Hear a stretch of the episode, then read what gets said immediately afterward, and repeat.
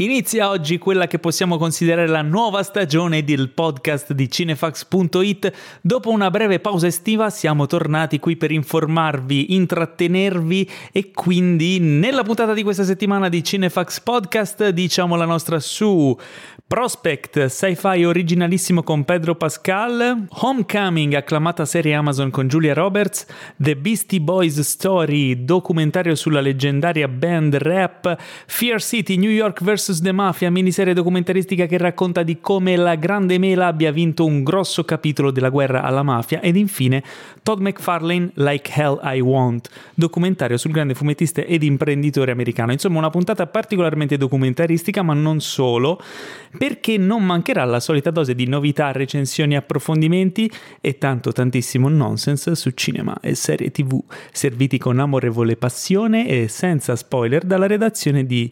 cinefax.it.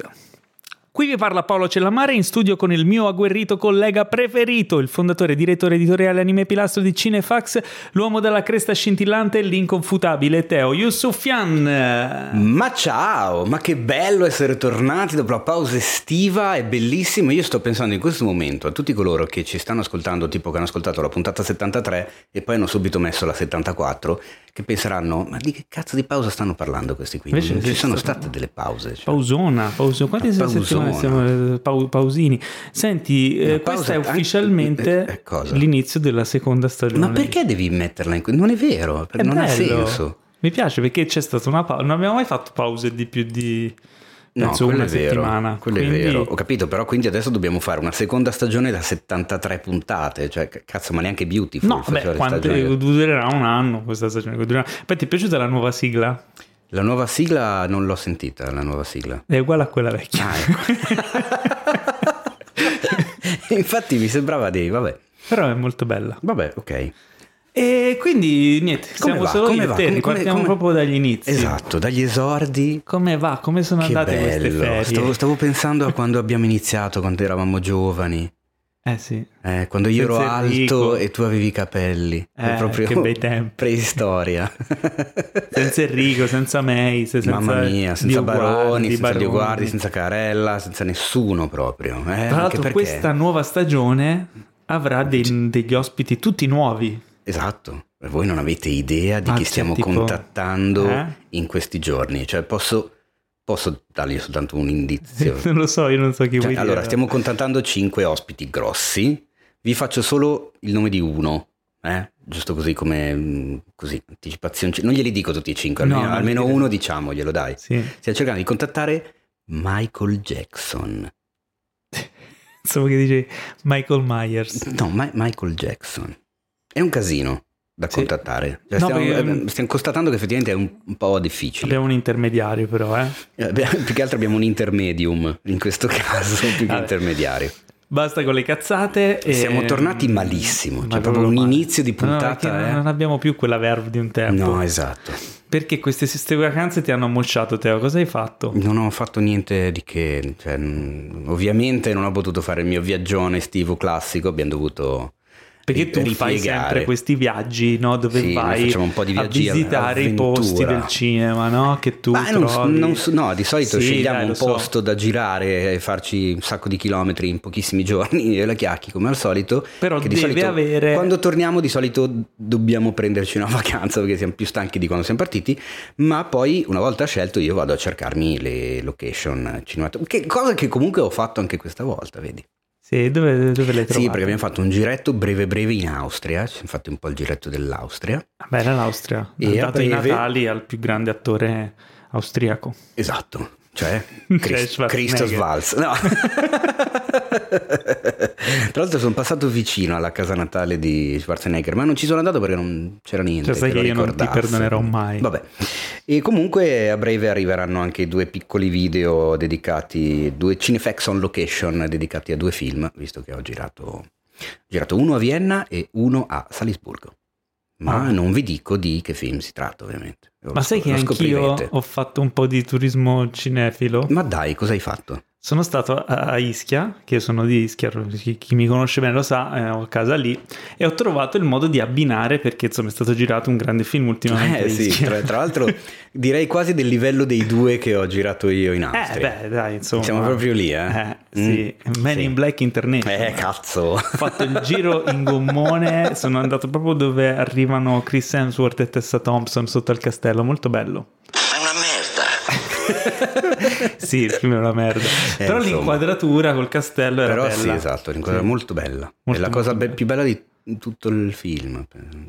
Sì, tranne quando poi iniziano a sparare i laser dal castello aragonese, però... Eh, mamma mia, Vabbè, come, come, gli è venuto un film del genere, secondo non te? Non lo so, non lo so, però... Perché? Allora, da Ischitano eh, io comunque mi sono emozionato, poi mi sono vergognato, però mi sono un po' emozionato. Mm, vabbè. Sì, sì. Okay. Beh, e poi è, uno di quei film, perché ricordiamo che c'è stato girato anche ad esempio Il talento di Mr. Ripley, che è un pochino meglio. È un altro tipo di film, certo. E, um, il bello è che poi la gente se ne dimentica, cioè non è che vai lì al Castello Aragonese e ci sono le foto di Chris Hemsworth, perché era dimenticabile. Eh. Ah, ecco. Però ci sono le foto di Jude Law e no, neanche Damon. No, e allora...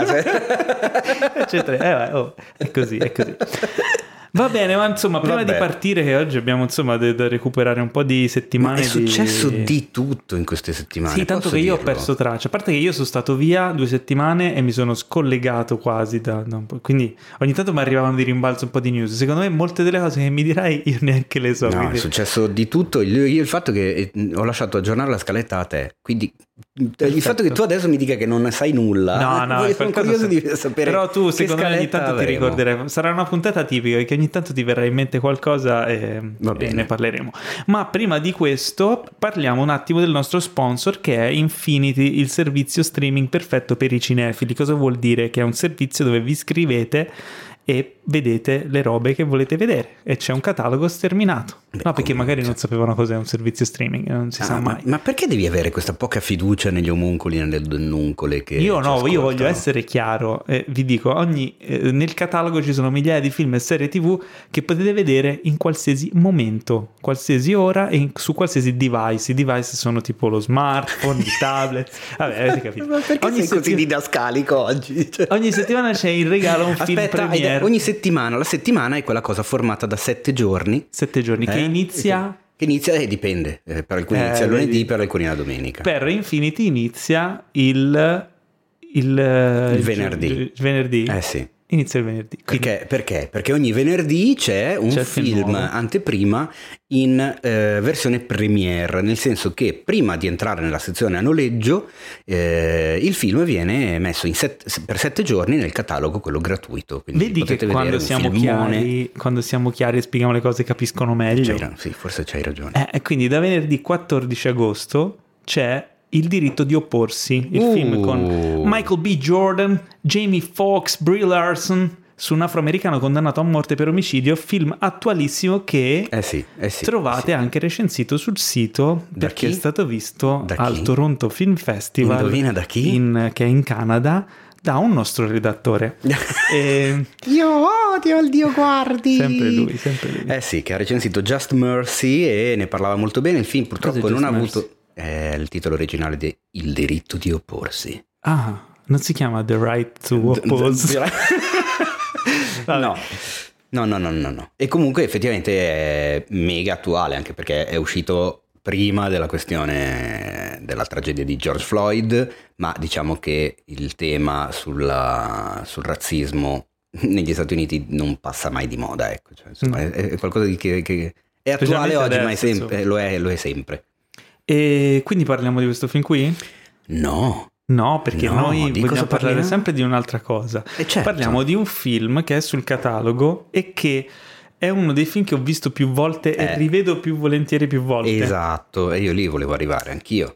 Che è che è? Trappola di cristallo. Eh, cacchia, dai. Crystal Trap. Ma no, non è no, vero. Il titolo originale è. Crystal, Crystal Booby Trap. Eh, questo è, secondo me, uno degli esempi della poca lungimiranza degli, dei distributori italiani quando si trovano ad adattare un, un titolo. Perché il titolo sì, originale è preferito. Die Hard. Perché Trappola di cristallo è il primo della serie di Die Hard con Bruce Willis. Ovviamente è arrivato un, il titolo Mori duro. cioè, duro a morire, e hanno detto come lo chiamiamo? Chiamiamolo Trappola di Cristallo. Poi è uscito Die Hard 2, eh, eh. ma come cazzo lo chiami? Chiamiamolo Trappola di Cristallo 2? No, no, l'hanno chiamato in un altro modo ancora. Aeroporto di Cristallo? No, no. come l'hanno chiamato? 58 minuti per morire. Ecco. Poi improvvisamente è arrivato Die Hard 3 e che cosa hanno scelto di fare? Di chiamarlo 59 Die... minuti per no, morire? No, di chiamarlo Die Hard. Duri a morire. Eh, però in realtà è Die Hard 3. 3. Infatti io ci ho messo anni a capire che era... Eh certo, cioè, pensavi... Ho detto, oh, guarda che coincidenza che i personaggi di Bruce Willis siano sempre McLean. Esatto. Che figo. Beh dai, Comunque, Trappola di Cristallo allora. ragazzi secondo me è uno dei filmoni degli anni Ottanta. Sì, ma non solo. Cioè uno dei, dei no, filmoni beh, del genere L'hanno fatto negli anni 80. Ah, ok, no, pensavo dicessi non solo degli anni 80, anche dei 90. No, è un po' impossibile. Perché... E tra l'altro ha anche delle vicissitudini particolari no? nella sua realizzazione. Beh, molte e poi ricordiamo che comunque è il primo film hollywoodiano di un certo Alan Rickman, che insomma non è proprio l'ultimo degli stupidi. Beh. Vabbè, i più giovani di voi lo conosceranno come Severus Piton di ah, eh. di Harry Potter, che è doppiato spesso su YouTube dal nostro amico Yezel. Sì. Eh, però voglio dire, Alan Rickman, un signor attore. Nel personaggio di Gruber. Gru- Hans Gruber. Hans Gruber il terrorista tedesco del film. E tra l'altro, sai che lui. C'è una, allora, c'è una scena famosa del film che in italiano forse non, eh, non, non, rende così tanto come in originale. Quale? Ippi, fatto... Ippi che hai figlio di puttana. No, il fatto che, che um, Bruce Willis, cioè McLean, riconosce Um, cioè incontra Hans Gruber senza sapere che è lui perché lui ha solo sentito la sua voce che ha l'accento tedesco e quando lo incontra Invece Hans Gruber cerca di parlare inglese, inglese con sì. l'accento della California perché sono in California eh, che ovviamente era difficile da adattare in italiano, però questa scena qui era nata perché uh, Alan Rickman si divertì, lui è britannico, è sì. british, è era, inglese, era, era sì, eh, lui si divertiva a fare l'accento californiano che se, cioè, diciamo quando lo imitano e lo prendono in giro è molto divertente. E quindi faceva questa cosa con la, con la troupe nelle pause e, mm, e, quindi niente, l'avevano sentito, il regista l'ha sentito e, la, e, gli ha detto perché non facciamo questa cosa? Quindi sono robe che sono state aggiunte, cioè uno dei probabilmente il momento più bello del film perché quella scena, quell'incontro è... Eh sì, è meraviglioso. È, c'è una tensione incredibile perché tu sai che lui è ma lui non sa e, e c'è questo gioco. Eh, è super figo, insomma, un film, è uno di quei film fortunati, no? Perché mm. tutte le cose sono andate nel, nel verso giusto. Nel verso giusto è venuto fuori un capolavoro. Sì, no, come film action secondo me è eccezionale e comunque ha posto anche Bruce Willis su un certo piano a Hollywood, perché insomma... Beh, lui prima di allora non aveva mai fatto un film action, era un attore di Beh, tipo era molto, Sì, ma poi era molto famoso per Moonlighting, per la serie TV mm. Moonlighting. Che Quindi, in italiano era? Non mi ricordo. Um, beh, luce di Lunando. Lu- Comunque sì, lui non è stata un po' una scommessa perché mm. mettere lui, insomma, già quando uscì il film la gente vedeva sulle locandine Bruce Willis in un film action, diceva con, con, la, canotta, con la canotta e la fondina. Eh sì, è come che ne so, fare un film action. Sto pensando a un attore italiano di, di roba romantica. Mm? Che fa un film. Ra- Raul Bova. Robova l'ha fatta. L'ha fatta, roba, sì, ho capito. Però... Terra bruciata l'hai visto? Eh? Terra bruciata. No. un film action con, con Raul Bova che è tipo, che tipo lui è un, è un, torna in Sicilia dall'America e trova tipo suo padre che ha avuto dei problemi con la mafia allora gli hanno ammazzato il padre una cosa del genere lui si deve vendicare terra bruciata non so se fatevi un favore per me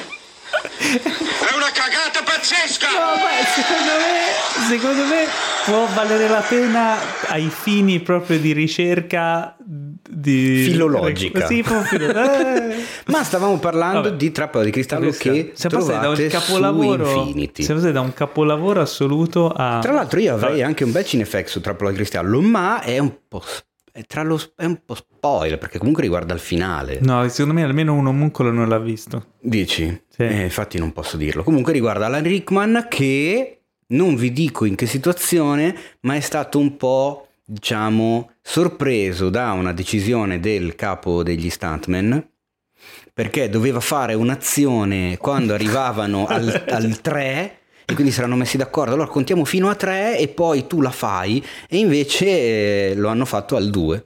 Così E Alan Rickman se si non è, l'ha visto non si è cagato addosso e si vede nel film che non Si se l'aspettava. Quindi, ragazzi, se non avete visto Trappola di Cristallo Die Hard, andatelo a recuperare. Fate, facciamo questo gioco qui. Andate su Infinity. Se non vi siete già iscritti, lo- vi potete iscrivere. Codice sconto Cinefax. Avete due mesi gratis per guardare Eh. Trappola di Cristallo tutti i giorni. Poi ci iscrivete. Se l'avete visto la prima volta, o se l'avete visto tanto tempo fa e non ve lo ricordate, lo rivedete, o se l'avete visto solo in italiano, ve lo rivedete in lingua originale, fate quello che volete. E poi ci scrivete su Instagram la reazione a Trappola di Cristallo per la prima volta. Shit! Allora, eh, possiamo andare avanti, però Possiamo abbiamo un avanti. problema. Abbiamo- perché che problema? ci siamo assentati per due o tre settimane. Quante settimane siamo stati via? Ma Tre? secondo me siamo stati via addirittura tre Tre settimane. settimane, ma non ce lo ricordiamo neanche perché stavamo No, così esatto, bene. tu pensa. Quando stai bene, il tempo vola. E adesso abbiamo chiesto le domandone e vi siete disabituati e nessuno ci manda la domandona. E quindi noi come facciamo? Eh? Non lo Come- so, non lo so. Cosa Nessuno- potremmo... Hai controllato se ce l'hanno mandata nel frattempo? Allora, in realtà devo, devo essere sincero, ci hanno mandato due domandone. Che erano brutte. Ma non è che erano brutte, è che evidentemente erano due domandone di eh, due omuncoli che non ci seguono da molto. Cioè, perché Quindi quelli- sono due domande che abbiamo già sviscerato, affrontato, discusso, eh, riempito tavoli di carta e scartoffie scrivendo eh, in merito a queste Insomma- due mo- domande, cioè la nostra saga cinematografica preferita e quale film vorreste cancellarvi dalla memoria per vedere come fosse la prima volta. Probabilmente puntata 2 puntata 3. Allora, ora noi non faremo Però i nomi. 70 puntate fa Non faremo i nomi di questi due omuncoli. potrebbe rifare. Però chi l'ha fatta lo sa che è lui. Eh sì, eh? eh sì. E vi posso definire omuncoli di bassa lega. Dai, ma dai, Eh, ma devo sei dire. veramente una Eh, merda. lo devo dire. Sei Eh, una lo merda, devo dire, guarda, lo quando devo fai dire. così. Quindi, che, che abbiamo? Abbiamo questa domandona. Allora, Io, guarda, se dico mi domandona sono- 10 volte al secondo, esce una Mi, domandona. mi sono inventato questa cosa di fare immediatamente subito la diretta su Instagram e vedere se ci arrivano delle domandone Guarda. per la nuova puntata del podcast. C'è già qualcuno che ci saluta. Allora, chissà io se odio, ci arrivano le domandone. Odio questa cosa quasi quanto odio Dio guardi. Io te lo dico. cioè, non va bene. Non va bene. Però se vuoi possiamo passare avanti nel frattempo mentre loro pensano a una domandona che non sia di bassa lega. Eh. Eh, ok, va bene. Ok, allora Eh, che parliamo, cosa- di, che- parliamo di que- news. Parliamo di news, eh, Parliamo ma di ci, mi- news. ci vuole la sigla delle news non posso non, farla la- adesso. non esiste la sigla delle Sì, esiste, Se- eh, seconda sì. stagione non ha la sigla delle La- la sigla delle news. c'è. C'era Non la sigla delle sigla- news. Ti prego, non voglio la sigla delle news. La sigla delle news era tipo Eh, news. Sì, vabbè. Allora-.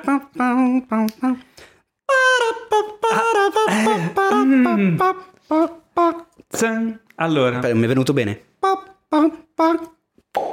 Eh, ma è ora è molto bene. bello, molto bello. Dunque, la news numero uno, oggi le numeriamo, la news numero uno è dei, eh, riguarda i È dei Russo? Brothers, Ah. fratelli Russo, Joe e Anthony Russo. Sei sicuro che ci sia la numero uno questa qui? Cioè, c'è un Nel- sacco di roba più interessante di È nell'ordine cronologico, non di importanza. I Russo Brothers, già registi del film più grande incasso della storia del cinema, eh, Avengers Endgame, eh, a quanto pare hanno stretto, diciamo, un eh, rapporto molto, molto, come posso definirlo, simpatico, divertente con Netflix, Netflix che eh, dopo avergli fatto produrre Extraction, o anche da noi conosciuto come Tyler Rake, che tra l'altro è stato uno dei più grandi successi su Netflix, con Chris Hemsworth, a quanto pare eh, produrranno, cioè Netflix finanzierà la produzione del più costoso film Netflix ad, o- ad oggi, eh, Eh, che sarà diretto dai fratelli Russo e avrà come star eh, Ryan Gosling e Chris E Evans. Chris, Evans, Chris- Chris Evans, Evans, esatto. perché se li alternano non è che possono Eh usare sì, sempre certo, Hemsworth, se no gli altri poi si offendono. Eh, si intitolerà The Grey Man. Mhm. E dovrebbe essere nelle intenzioni, hanno già detto che vorrebbero costruirci sopra un franchise, Beh, quello è ovvio. quindi subito mani avanti perché se ormai se... cioè, questa cosa la disse, era prima del 2010, adesso non mi ricordo se 2007-2008, ma la disse ehm, uno dei responsabili marketing della Disney, ma veramente una vita fa, che dichiarò Noi in questo momento non abbiamo intenzione di produrre film che non possano dare vita a un franchise. Quindi tu pensa da quanti anni che le grandi case pensano già in quest'ottica qui.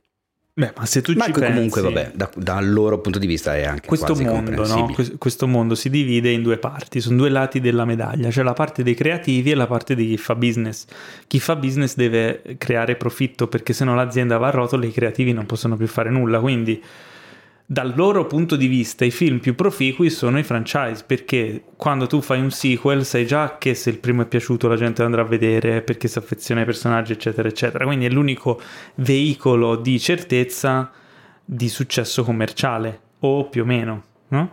quindi non- cioè, la cosa non mi sorprende però eh, è anche bello vedere che ci sono ehm, che ci sono Cioè, intanto- Allora, intanto comunque sono arrivate, tu non ci crederai, ma sono arrivate delle, delle domandone.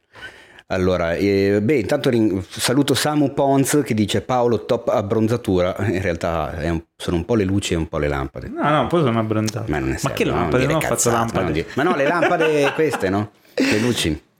No, comunque stavo chiudendo il discorso, ce lo Ah, dicevo. sì, no, è, ok. è bello vedere che in questo caso è un film nuovo che vogliono che diventi un franchise, Ah, beh, ma non è certo. il sequel di un franchise. No, quello sì. Cioè, meglio no? Un- No, no, no, ma anche, anche all'epoca la Disney disse noi produrremo solo roba che può potenzialmente diventarlo. eh. Quindi Sì, sì, sì. Però vabbè, Cioè, anche da cosa una roba nuova- originale. Ma sì, quello sì. Allora, Gianluigi di Fionda 97, ciao belli, ciao. Eh, oh bella Francesca Ingenito, Marco Gilioli, quanto mi siete mancati? Domandona di Pier Mentis Fracelloz. Quale altra coppia vedreste bene al posto di Peg e Frost nella trilogia del cornetto? Eh, ma- Ah, nel senso sostituendoli. Sostituendoli. Ma è una bella domanda. Mm. Molto difficile, tra l'altro. Eh, Seth Rogen e James Franco. Bella. Eh? Ma perché a me fanno ridere quei due lì. Ehm, aspetta, ce l'ho. eh, eh, come si chiama? Eh, non lo so, se lo chiedi a me. Aspetta, non mi viene il nome. Vabbè, niente, non sai No. rispondere. Andiamo avanti. Sempre Pier Mentis Fracello, che è in vena di domande. Domandona, come... non l'avevo letta prima, scusa. Adesso devo leggerla per forza. Cosa? Come vanno le erezioni di Paolo? Ancora questa storia. Ba- Basta. Siamo nella seconda stagione. Ormai è un tormentone. Non si può più. Basta. Fuori. cioè, io Non l'avevo vista, scusa. Ma a parte che non erano le mie, erano le storie divertenti. Vabbè, è inutile che lo sto spiegando. Allora, io intanto sto, dico a quelli che ci guardano che sto sudando come un ippopotamo in una sauna. Ciao ragazzi, ci dice Matteo De Angeli. Domandona, quando viene girato un film, le attrezzature vengono comprate dalla produzione o viene tutto preso a noleggio?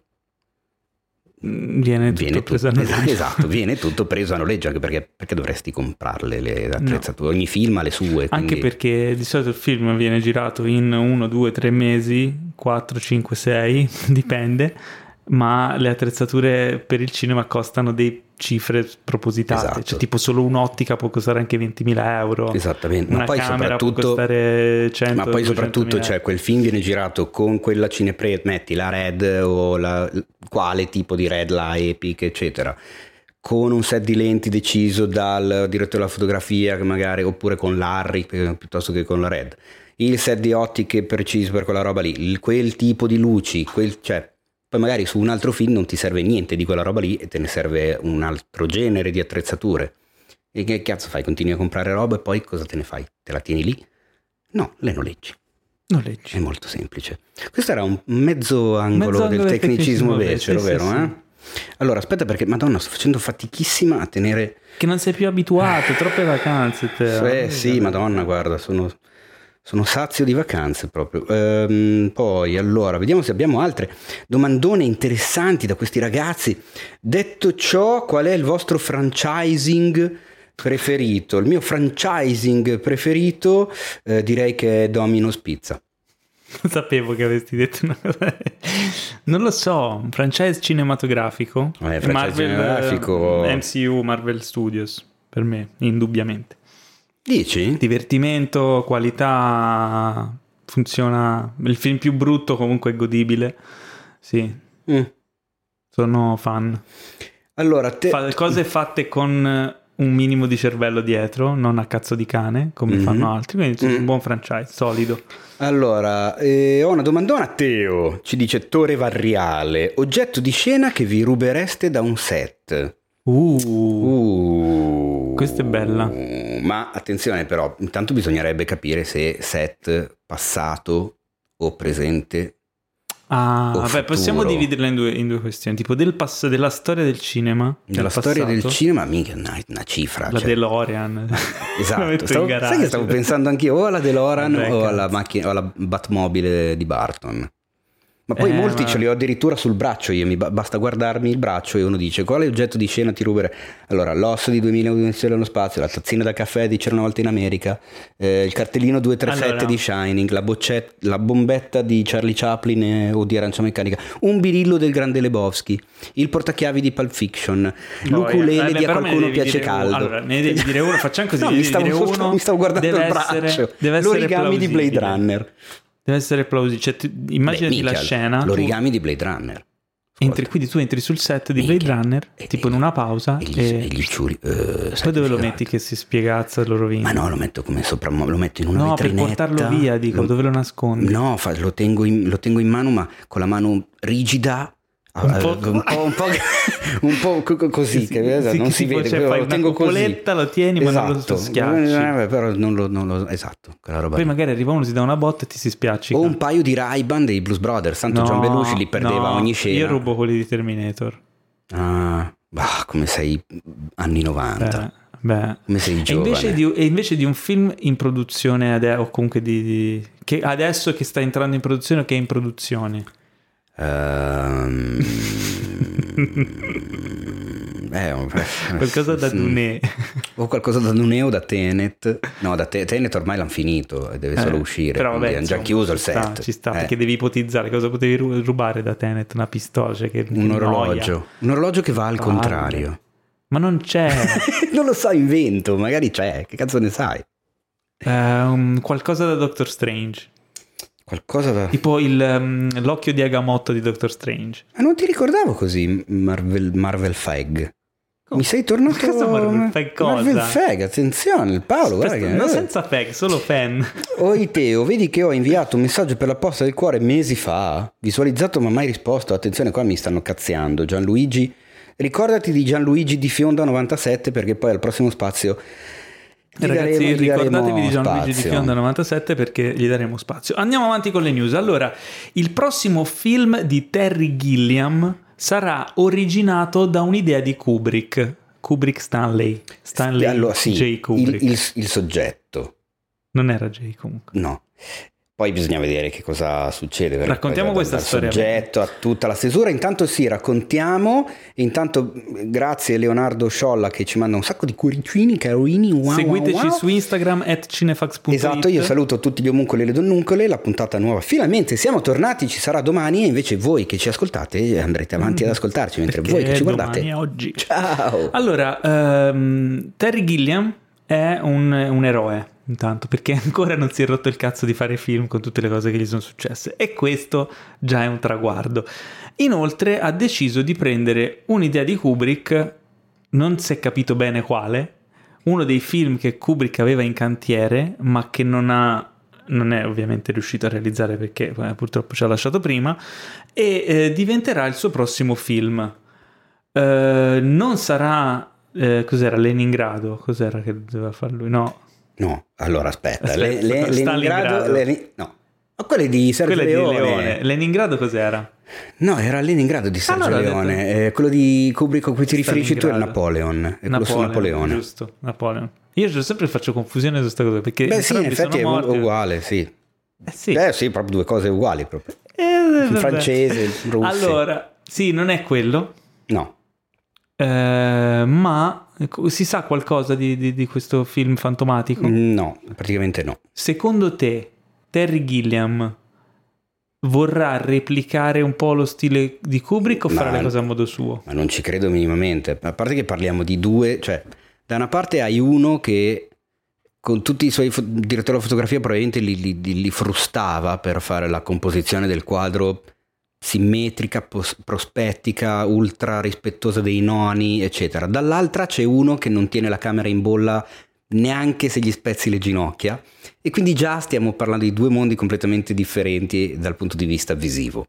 Vabbè, però entrambi comunque hanno cura, cioè anche Terry Gilliam cura l'immagine. Porco cane, ma assolutamente, però hanno proprio un approccio al- all'immagine totalmente diverso, cioè a parte le come si dice, le focali corte eh, usate da entrambi, quindi tutti grandangoloni, Mhm. però uno li usa per esasperare la, la- la realtà e distorcerla, che è Gilliam che fa tutte le sbollate, eccetera. Sono- tra l'altro, pare, piccola parentesi personale, le uniche fuori bolla che sopporto in tutto il pianeta Terra sono quelle di Terry Gilliam. Io di solito chi gira sbollato lo sai, ne abbiamo discusso anche quando giravamo ai tempi di, co- di cotto e frullato. Io, madonna, le sbollate è una cosa che spe- spezzo i Ma gomiti. perché allora questa cosa qui, mh, secondo me se ne può, si può approfondire perché magari Mm. chi ci ascolta non ha ben presente la cosa. Cosa vuol dire sbollare, essere fuori bolla, eccetera? Vuol dire che mh, se tu, allora, se voi state in piedi dritti con la testa dritta, l'orizzonte è orizzontale. Ok? Eh beh, eh, si Se chiama incli- orizzonte. Se inclinate la testa da un lato, l'orizzonte diventa nella vostra visione diagonale. Quando eh, si gira c'è una bolla, una bolla d'aria in una, in- tipo una livella sotto sul cavalletto della macchina che ti indica se la macchina da presa è in bolla e quindi orizzontale perfettamente oppure se è inclinata. E diciamo la, la ripresa standard viene fatta con la camera orizzontale. Però nella composizione dell'immagine si può anche scegliere di non fare questa cosa qui, per esempio di mettere su una linea orizzontale degli elementi che sono nell'immagine ma che per allinearli per forza devi inclinare la camera in un lato o in un altro, oppure Ma neanche. inclinare Cioè, la camera può darti delle linee diagonali nello schermo, nell'immagine, nel quadro che ti danno una certa cioè, dinamicità. tu puoi anche comporre, stando attento alla famosa regola dei noni, ai pieni, ai vuoti, eccetera, eccetera, senza niente di verticale o orizzontale, cioè sugli assi dell'inquadratura. E avere comunque un'inquadratura composta bene, armonica e tutto che è quello quanto. che stavo dicendo. Eh, che è quello che bene o male troviamo nelle- nei film di Gilliam. Se tu guardi, mi viene in mente soprattutto Brasil, è piena di super sbollati. O l'esercito delle 12 scimmie, un altro film che secondo me i nostri ascoltatori hanno visto. È piena di inquadrature, diciamo, sghembe, storte, una roba... Cosa su- che viene chiamata anche Dutch Angle. Mm, Co- quasi. Il Dutch angle in realtà è sì un'inquadratura che non rispetta eh, l'asse orizzontale, ma che soprattutto è fatta al di sotto di solito del ginocchio di- del soggetto, quindi è dal basso Io sapevo verso che l'alto. Dutch è solo quando è sbollata. No, in realtà come diciamo come mm, non so come si dice, come standard il Mhm. Dutch angle è sì, sbollata, ma anche dall'alto verso il basso. Cioè dal basso verso l'alto. Dal, sì, scusami, Mm. dal basso verso l'alto. Comunque, eh, di solito questo espediente ti dà un senso sono di... tutte pippe da di- camera. Vabbè, no, però da diretta alla fotografia, più che altro. eh. Comunque anche da regista, perché il regista può chi- richiedere un certo tipo di inquadratura perché vuole dare un certo tipo di sensazione, tipo di solito un'immagine che non è orizzontale ti crea un certo disorientamento oppure può creare una- un effetto di quasi di follia, di stranezza, che è quello che fa Gilliam nelle sue inquadrature, il motivo per cui Gilliam spesso le utilizza in alcuni segmenti dove insomma i suoi mondi sono molto folli, eccetera. Quindi, boh, eh, sì, sono due approcci molto diversi quelli di quello di Gilliam e di Kubrick, però secondo me c'è qualcosa che li accomuna nella... Non lo so, sono molto curioso di vedere cosa, cosa tirerà fuori Gilliam, anche perché dopo l'impresa che è stata eh, Don Quixote, Mhm. eh, che onestamente alla fine dei conti non era stata proprio riuscitissima secondo me. Io non sono d'accordo, mi è piaciuto un casino. No, non ho detto che non mi sia piaciuta, però mi aspettavo, forse l'aspettativa era troppo alta, eh, Mm. probabilmente dopo tutti questi anni di sentir parlare di questo film leggendario, eccetera, eccetera, poi lo vedi, è un film... Non lo so, a me è piaciuto parecchio, ma sai, forse anche perché l'ho visto con Terry Gilliam in sala, Eh, sai che chi lo ha c'era anche in sala? presentato. C'ero anche io. Eh vabbè, a me ha fatto un effetto particolare, a te A me ha fatto un evidentemente effetto no. particolare perché c'era Teo in sala. eh, non è vero. Comunque, eh, è stata una sorpresa. Non mi aspettavo che Terry Gilliam potesse essere connesso in qualche modo a Kubrick. Quindi, insomma, No, infatti grande no, curiosità. anch'io sono, sono molto molto curioso, ma ricordiamo che comunque... Eh? Cosa? Eh? Che? è Terry Gilliam da dove è partito? Dai carissimi ehm, Monty Python. sì. Kubrick Faceva le grafiche per i Monty Python. Eh, beh, faceva anche le regie per i Monty Python. Cioè, ma ha iniziato lui, Lui e facendo- Terry Jones. Ha iniziato facendo le animazioni. Esatto, sì, se, vedere- andati- se vi andate a vedere i film dei Monty Python, quando ci sono le animazioni, quelle con I la carta animati, ritagliate, eccetera, quelle è tutto frutto della pazzia di, di Terry Gilliam. Era il ragazzo delle animazioni. Eh, chiamiamo Terry. e, e i Monty Python, come tu ben sai, sono, erano inglesi. Sì, Kubrick è nato a New York, ma poi si è spostato dove? a Londra. In Inghilterra. E Quindi una connessione c'è. Eh. No, niente, volevo solo Invece arrivare Terry Gilliam-. Volevo trovare Terry per Gilliam- forza un Terry Gilliam nato in. Inghilterra e poi si è trasferito a Montone. A Montone. Sì, lui vive a Montone, lo sapevi? Ma in che senso? In Umbria. Ah, ah, c'è un paese che si chiama Montone? Sì. È in provincia di Capra. No. Dov'è? No, scusate, sia- non lo so, non voglio. Terni. Ah, Però non e sai che cosa sicuro. c'è vicino a Terni anche? Cosa In c'è? un paese che si chiama Amelia c'è la gelateria Girotti. Ah, Che tu, se forse il cognome ti dice qualcosa, Terence perché Hill. uno dei soci proprietari è Mario Girotti in arte Terence Hill. E in quella gelateria puoi assaggiare il gusto fortissimamente voluto da Terence Hill, il gusto di gelato ai fagioli borlotti. Ah, E il gusto si chiama Trinità. Non sto scherzando, è vero. quando andiamo? Non lo so, però adesso che lo so voglio andarci. Mm. Dai, a provarlo. E a Poi- chiedergli il pistacchio. e vedere cosa risponde. Secondo me tutti quelli Ma che sai- vanno lì gli chiedono sai come ma hai fa? anche il pistacchio? Sai come fa a fare un gelato, Pistacchio. un gelato ai fagioli borlotti? Come fa? Con la macchina del gelato. Con la gelatiera. No, vabbè, ma questo è un inside joke che capiamo solo io e te. Dai, dunque, andando avanti, torniamo Eh, dai, al mio franchise preferito. News di questi giorni. Cos'è il tuo franchise preferito? eh, Marvel Studios. Ah, ok. Ah, ma aspetta, aspetta, aspetta. Questa è una news? eh. Ah. mhm. Sei sicuro? Eh beh, sì, è una novità. Cosa c'è? La sigla delle no, dai, ormai è partita. Ma è già partita, basta capito, ma è- qui. Non hai dovevamo fare- diritti, ti fa Ma causa... dovevamo- Di chi è questa musica? Di Anica Flash. Ti fa causa Anica. Forse la mia che- amica Anica. Che non, è il, ca- che non è il causo. Allora, Captain Marvel 2, Ma il va! seguito di... Eh, ma è una news Ma importante. capito, è successo di tutto Allora, in queste allora settimane. ti dico- allora la seconda dico, volta la che parliamo dei news russo. La vuoi sapere una news su Candyman? Eh, sì. La regista di Candyman, che si chiama Nia Da Costa, Sì. dir- dirigerà Captain Marvel 2. Ok, Eh, va bene. quindi c'è un cambio alla regia e, e sarà lei. E Candyman, Mhm. eh, chi l'ha già visto in anteprima, il giorno stampa straniera, eccetera, ne parla molto bene. Quindi, insomma, un bel cambio di rotta alla regia di, di Captain Marvel 2, che insomma, sequel del primo che è andato molto molto bene, ma che non ne aveva convinto proprio tutti. E era una news di quelle fresche di intermezzo Mhm. che ci stavano. No, beh, Ho interessantissimo. una news più bella sul mio franchise preferito, quell'altro, John Wick. Eh. Cioè, scusa, ma sei delle news più belle? Sì, Dimmele. ce ne ho mille, però Allora, la io scaletta di- l'hai fatta tu. Sì, Dai, va bene, parliamo di io- John, John John Wick Wick 4 5. e John Wick 5. Oh, questa la sai. Sì. John Wick 5 è confermato, Eh, quindi sì. la, la tetralogia diventa una pentalogia Mm. e secondo me diventerà anche un'esalogia.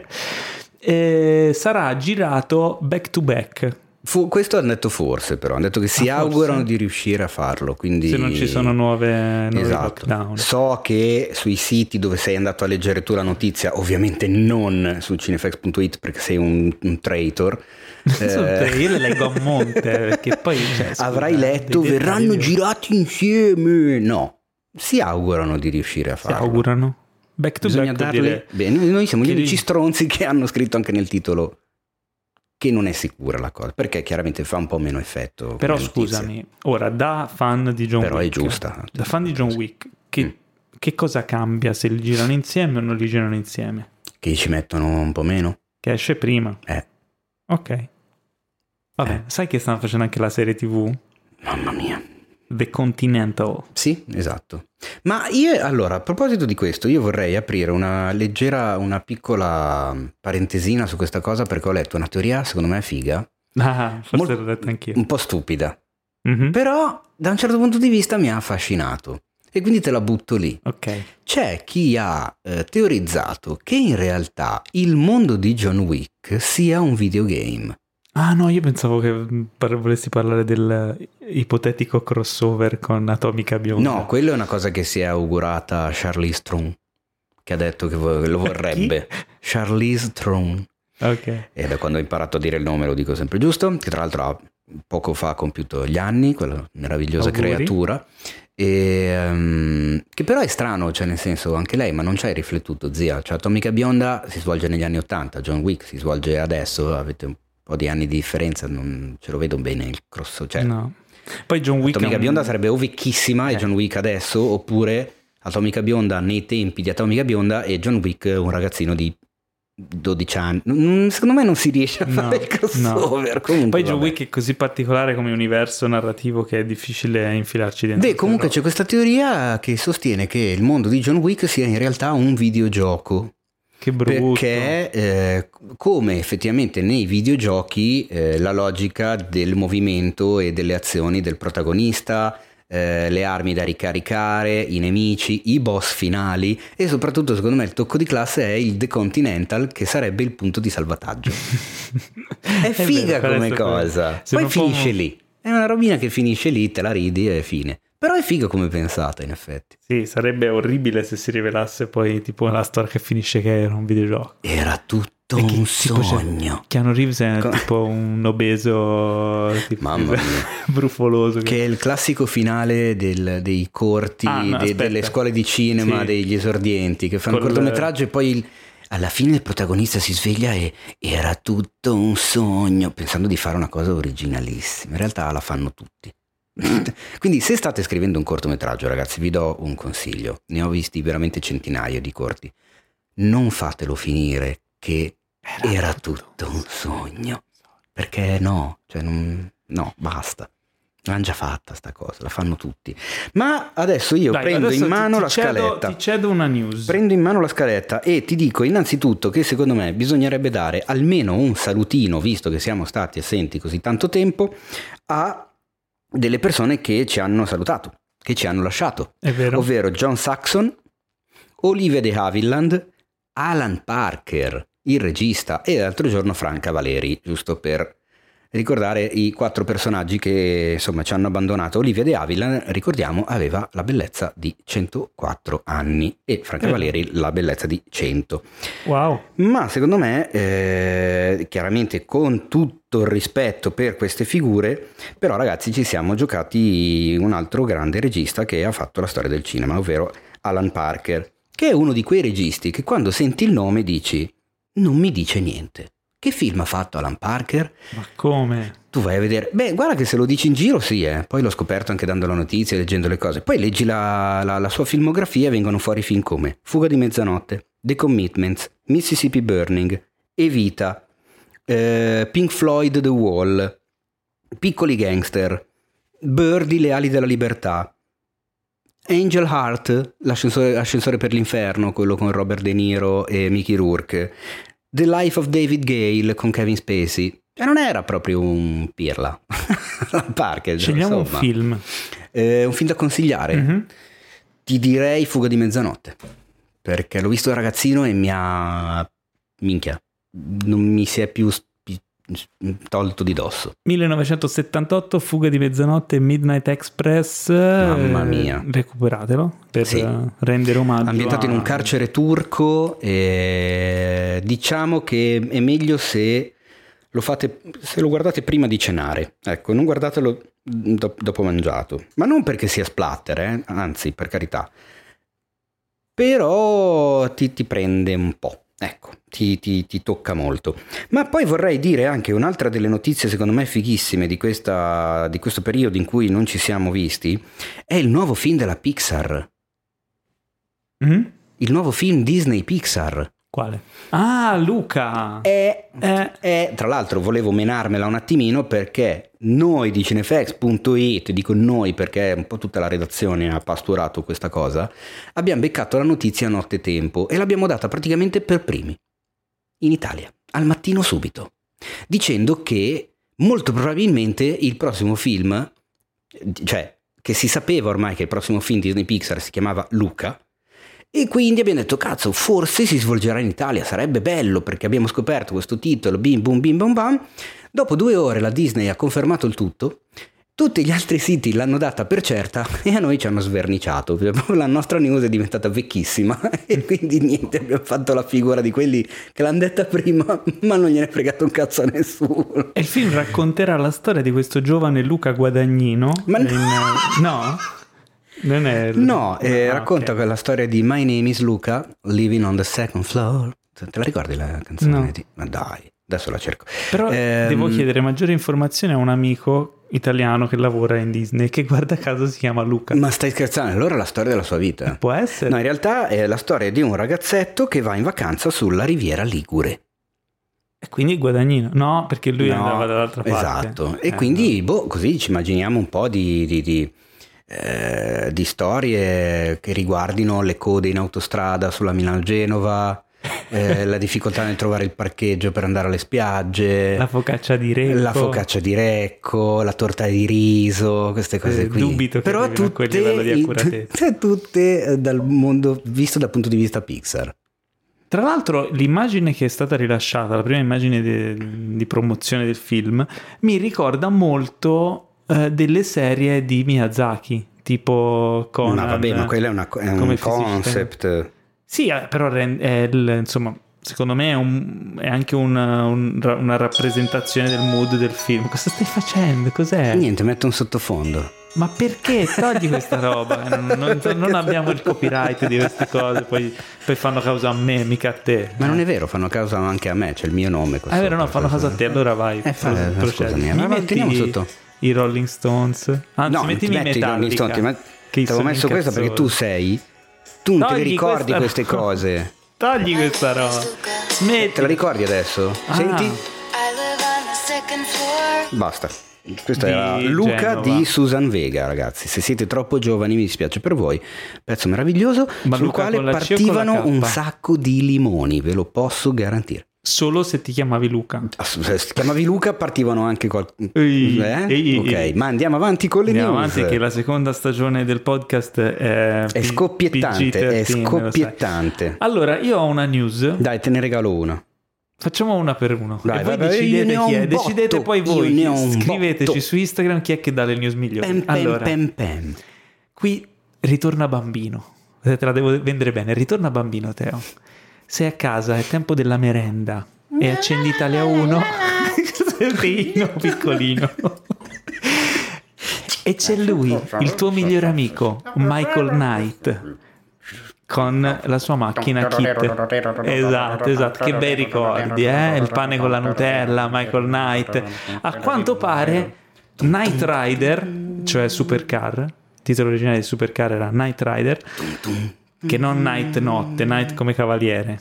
Quindi Knight Rider è un, un titolo molto franchisabile a quanto pare perché è stato confermato che eh, è in sviluppo un, um, un film su Knight Rider, un film su Supercar eh, in sviluppo da parte di James Wan. Eh, Che- uno dice, "Mm, che c'entra? Non c'entra niente, però in realtà a James Wan eh, gli piace fare queste cose, a quanto pare. Vabbè, chi è che non ama Supercar? Allora, sì, ma io ho fatto una pensata, attenzione. sentiamo. allora, sì, va bene, io da ragazzino, quando tornavo a casa, pane, Nutella, pim pum pam, guardavo Super... È vero, È guardavo vero, anche tutti. Automan, Riptide, eh, co- Manimal, che non so insomma, lo ricordo Io solo io. ricordo. Ah sì, mica, è Certo. grandissimo. Eh, che faceva tutta quella roba lì con le mani che Sì, diventavano zampe, vabbè. Ah. Eh, però erano gli anni Ottanta. Sì. Non perché non c'è, adesso questo revival degli anni 80 non ne usciamo vivi, cioè siamo nel 2020, sono ormai 15 anni che facciamo il revival degli anni 80. Quindi stai dicendo Però che magari sto dicendo una che ci cosa. segue non sa cosa sia Supercar, quindi dopo lo spieghiamo.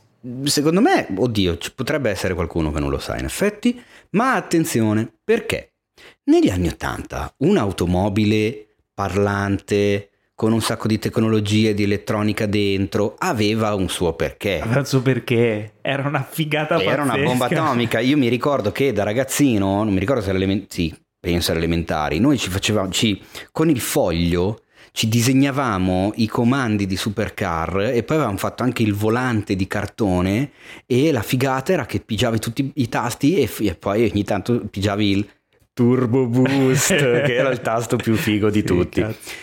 Nel 2020 una macchina del genere non è che ha proprio tutto quello stesso appeal che poteva avere ormai 35 anni fa, perché, Anche voglio perché, dire, sì. le macchine ormai guidano da sole, parlano perché ti rispondono, c'hai Alexa in macchina, e il navigatore, e il, il misuratore di distanza dalla macchina che ti precede e che ti segue, il sensore di parcheggio, il sensore della corsia, il limitatore, il cruise control.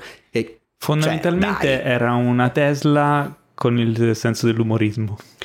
Sì, il senso dell'umorismo tra l'altro è abbastanza particolare, perché... Però la Tesla non ha il tasto Turbo Boost, No, esatto. che tra l'altro serviva a saltare. Quindi Poi, esatto. Pensavo sempre che, ah, quindi Turbo Boost vuol dire salta. No, eh, infatti sì. Tra l'altro saltare poi dal nulla, perché non si capiva che cosa la facesse saltare, perché non è che c'aveva una levetta sotto, che... Eh, però vabbè.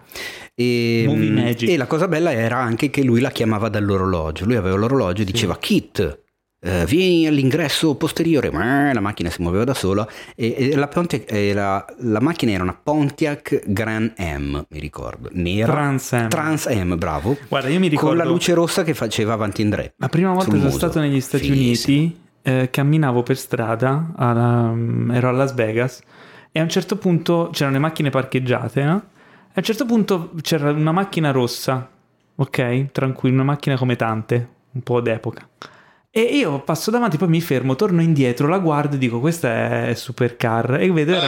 Madonna. Era, una- era tra- una Transam rossa, ma riconosciuta subito perché è una macchina iconica quanto la DeLorean, Eh sì. solo che era un po' più diffusa perché comunque la DeLorean era una macchina di cui avevano fatto pochissime copie, eh, però era molto customizzata nel, nel telefilm. Allora, per chi non lo sapesse, Supercar era una serie TV degli anni 80 con David Hasselhoff come protagonista che raccontava delle sue avventure con la sua macchina futuristica nera con questo scanner davanti un po' alla... Chiamata KIT, che era un acronimo. di Night Industries 2000. Mamma mia. Ma dai, io so tutto. Mamma mia, Che scherzo. K-I-T-T. Sì. Tra l'altro, questa notizia che faranno, che insomma faranno, è in sviluppo, quindi non è detto che si faccia. eh, un film su Supercar, eh, in realtà non è la prima volta che viene fatto un film su Supercar, perché ne No. fu fatto un film per la TV Eh, all'epoca. esatto, che doveva però in realtà essere il pilota della stagione nuova, poi rimase quella Sì, roba lì. eh, poi Non non, so se fece fa- venne fatto anche tipo un um, eh, Night Rider 2000 Sì, esatto. con una Oddio! roba orribile, con una macchina rossa. Sì, l'avevo rimosso. Ma ti ricordi invece le puntate di Supercar con il kit cattivo? Ah, certo. eh, che si chiamava Goliath? Cor- No, no, co- Eh, eh, Goliath era il camion. perché- Goliath era il camion, Sì, perché sì. poi entravano tutta una serie di personaggi assurdi. Co- e- Cor, Corn. Comunque Cor- era, era Cro- molto, Crop. Era Crop. molto fumettistica come, come serie. Eh, sì, è vero. Ricordava un po' Hulk, la serie TV di Hulk, perché lui comunque in ogni puntata andava in un posto diverso dell'America e aveva un caso da risolvere usando questa su- sua macchina, però la macchina si evolveva un po' come le armature di Iron Man, quindi acquisiva poteri nuovi ad ogni stagione. Era cioè per l'epoca era molto molto E figa. poi chi l'ha vista come noi eh, all'epoca era mm, obbligatorio per forza, la vedevi in televisione, chi l'ha vista in italiano, io mi ricordo ancora adesso perfettamente la voce del doppiatore di Kit. Cioè il timbro di voce del doppiatore di Kit, me lo ricordo, ce l'ho nell'orecchio proprio. Che è qualcosa di... Era di- fantastico. Sì, fantastico. Tra l'altro io ho un aneddoto riguardante... Ero, Un- ero un al- anetto. Un, ane- un anetto. Ero in quinta elementare, se non ricordo male, e a Firenze, eh, perché io stavo a Firenze, ehm, c'era un'esposizione in cui c'era la macchina. Ah, beh, ma è andata in giro parecchio. Sì, eh. la, Sì, sì, la mettevano esposta, no? sì, sì, sì. E quindi, cazzo, ero impazzito. C'era- Sai che me c'era- l'hai raccontata? Raccontato? Sì, e quindi con la- mi pare che con la scuola ci portarono a questa esposizione perché c'erano varie cose. Tra le varie cose c'era Kit. Eh, a me non mi fregava un cazzo di tutto il resto, ero lì per Kit. no? Quindi arrivo lì, vaffanculo tutti, corro direttamente lì, c'è la macchina, impazzisco, c'era il tizio, il guardiano, gli dico ti prego, ti prego, posso entrare dentro, posso sedermi nel posto di Michael Knight? E, e lui mi fa no. No, come no? Posso premere un pulsante almeno? Perché poi all'epoca insomma non c'erano i cellulari che ti facevi la foto, un cazzo. E lui mi fa: Se vuoi, premo io un pulsante per te. È il massimo che posso fare. E io, vabbè, benissimo, felicissimo. Quale pulsante devo premere? Eh, faccio, premi quel pulsante lì. Il turbo Eh, boost. no, Ed no, è il saltata la macchina, ha sfondato la No, vetrina. no, no, di- in realtà era, era sul soffitto. Vedete, Lui c'aveva sul, insomma, sul soffitto. Sì, sul- c'aveva tutte le- cosa- eh, sì. C'era una serie di pulsanti che avevano varie funzioni. Quindi mi pigia uno di questi. E tu te li ricordi negli anni 80 quei portachiavi con nove tastini che facevano gli effetti sonori, no? Quindi lui preme il pulsante e fa quello della bomba, no? Era tipo c'erano i tastini del portachiavi e sono rimasto malissimo. Cioè, tipo mi ha distrutto tutto. Che tristezza. La storia, la storia è brutta. Cioè, da piru, piru, piru. Queste cose qua. Vabbè, che brutta. Mamma cosa. mia, vabbè, che- che come, portachiavi tra l'altro supercar è roba abbastanza ingombrante. Un pochino. Allora, io te ne butto un'altra perché secondo me questa tu te la sei persa ed è una notizia che ti piacerà un sacco. Ok. Tu hai presente chi è lo sceneggiatore di Casino e quei bravi ragazzi? Se io ti dovessi chiedere chi è lo sceneggiatore di quei bravi ragazzi di Casino, tu mi risponderesti è Ehm, Nicola Sketch. Spileggi. Ah, Nick Pileggi. Esatto. E chi è il creatore di Boardwalk Empire, nonché sceneggiatore e produttore esecutivo dei Soprano? Terence Winter. Bravo. Lavoreranno insieme a una nuova serie televisiva sulla criminalità organizzata. Beh, che direi Ah, che sì, mi sì, sembra sì, un, un paio bei curriculum entrambi. Non vedo l'ora. Esatto. E non si sa praticamente molto perché... Questo eh, po- potrebbe essere, cioè, una pietra miliare, eh. Eh sì. L'unica cosa che mi fa un po' così prendere malino è quando ho letto la notizia, ero tutto molto contento perché dicevo cazzo questi due insieme Mhm. dovrebbe essere una cosa figa, solo che la- poi ho letto che la serie è di Showtime Showtime! e quindi niente, eh, saranno le prime due belle stagioni Ma no, per poi finire dai, nel... ma perché? Beh, No, a me ci sono delle, delle serie di Showtime che ho apprezzato molto. sì, ma Showtime io la vedo sempre come un vogliamo essere HBO. Però dai, cioè tipo... Poi si impegnano, eh, per carità, perché però tirano fuori della roba. Non c'è una serie Showtime che finisce bene. No, oddio, forse mi hai detto tu che io ancora devo finirla Homeland. Ah no, Homeland, sì, però Homeland c'ha una stagione di, di merda. Eh, hai visto? Poi si riprende un po'. Forse sì, forse Homeland. Oddio, non lo so. Eh, vedi? Cioè, non è me- che sia sto. Mi viene in mente, per quanto con le debite Dexter- proporzioni, mi- ecco Dexter è Dexter, prime, distrutta. qua- prime tre stagioni ci sta, E poi, la giù per la china. Mamma mia, giù per il ban, giù, per- giù nel canestro. The Eh, Affair, l'ultima stagione è. Californication, un'altra che hanno devastato con il continuo rimestare nel Però dai, sordido. ci sono degli autori come loro, insomma, dai, insomma, non lo so, Mm. si può ben sperare. Sì, e poi te ne butto un'altra velocissima perché veramente non si sa praticamente un cazzo se non questo che dirò, ovvero che sembra che Bradley Cooper Ah. stia trattando per essere uno dei protagonisti del nuovo film di Paul Thomas Anderson. Mm, Che, Che non è- sarà? che non è male. non si sa. Allora, sì, si sa poco, ma si sa che è ambientato negli anni 70 in California e il protagonista è un ragazzino liceale che però è anche un attore di successo. Mm, E quindi tutto gli succede intorno. A quel punto Mi ricorda un chiede- po' Boogie Nights. Eh, no, più che Boogie Nights a me ha ricordato il ragazzino di Magnolia, che poi lo vediamo grande, William Macy, che Mhm. era, però lui era diventato famoso perché aveva vinto una trasmissione televisiva, ti ricordi? Sì, sì. E boh, forse per fare il padre del ragazzino, perché se gli fai fare non a Bradley Cooper, gli puoi far fare il ragazzino. Eh, O no. a meno che il ragazzino Ah, è cresciuto, non si sa. Non lo so. Però sono curioso di vedere il, il Bradley diretto da, da P.T. Anderson, che di solito è uno che tira fuori il, il meglio da chiunque si trovi lì tra le mani. Mm. Bene, allora un'altra news, torniamo alla Pixar, torniamo a Luca, però parliamo in realtà di Luca Guadagnino, quindi Ah, torniamo ok. lì. Ah, Luca Guadagnino dirigerà un film biografico sulla storia di Scotty Bowers. Chi è Eh, sì. Scotty Bowers? È quello a cui si erano parzialmente ispirati nella serie di Hollywood. Ryan Murphy Hollywood, eh, cioè questo tizio che gestiva questa pompa di benzina che era in realtà un eh, escamotage per, per gestire mh, incontri sessuali per le star della Hollywood degli anni mh, 50. 50, di sì. lì. eh, su cui su questo personaggio è stato fatto un documentario. Eh, Luca Guadagnino è rimasto molto colpito da questa storia, molto interessato e ha pensato di trovare due sceneggiatori che potessero portare a termine il lavoro di adattarla a film lungometraggio. E Eh, chi ha trovato? e chi ha trovato? Ha trovato Seth Rogen e Evan Goldberg. E io adoro tutto Ok, ciò. ma tu non sai perché. Ah, Eh, qui io ho indagato, ho- Ah. ho scavato, ho ascoltato un'intervista di Seth Rogen dove racconta com'è andata la cosa. Praticamente lui eh, è stato chiamato da Luca Guadagnino che gli ha detto Ah, guarda, eh, c'è questa storia qui, ho visto il documentario, mi è piaciuto un sacco. eh, a me, ragazzi, cioè, io mh, adoro un film che avete fatto voi, mi fa impazzire, lo riguardo sempre, lo amo alla follia, che è Sausage Party. Ma stai scherzando? Ora, cioè, non so se è proprio in questi termini, comunque lui è molto amato Sausage Party. Ma veramente? Giuro. Che è l'unico che non mi piace di Seth Rogen e Però- Evan Goldberg. Però è, è- c'ha delle cose geniali. No, ho capito, però dopo 20 minuti che fai le battute sul eh, cazzo e la figa, basta, cioè Eh, non oh, più chi- 8 chi, anni. Chi sei tu per giudicare i gusti di Luca Guadagnino? No, vabbè, no, infatti non, non li sto Eh, giudicando, so. sto dicendo che non mi trovo d'accordo. eh. A lui è piaciuto un sacco e ha detto voi siete le persone perfette per scrivere questo film. Ma pensa a te. Al che mi lascia pensare eh, che, mh, che- che il tono che vuol dare a questo film sia un tono molto Spintarello. divertente, sì, insomma, scuro, Secondo me, quando ha sentito so. questa cosa, Seth Rogen ha reagito così. sì, praticamente.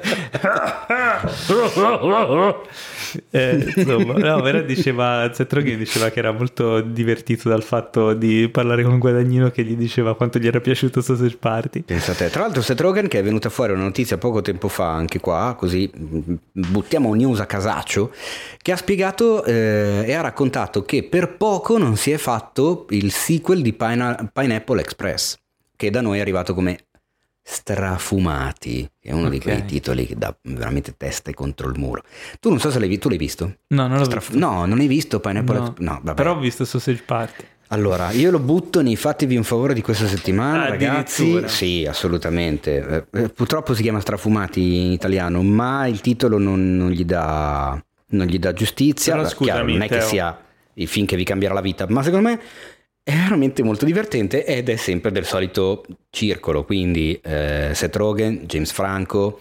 eh, ah Dio, non mi viene in mente l'altro nome, quello grosso con la barba. eh, Jonah Hill. No, non Jonah Hill.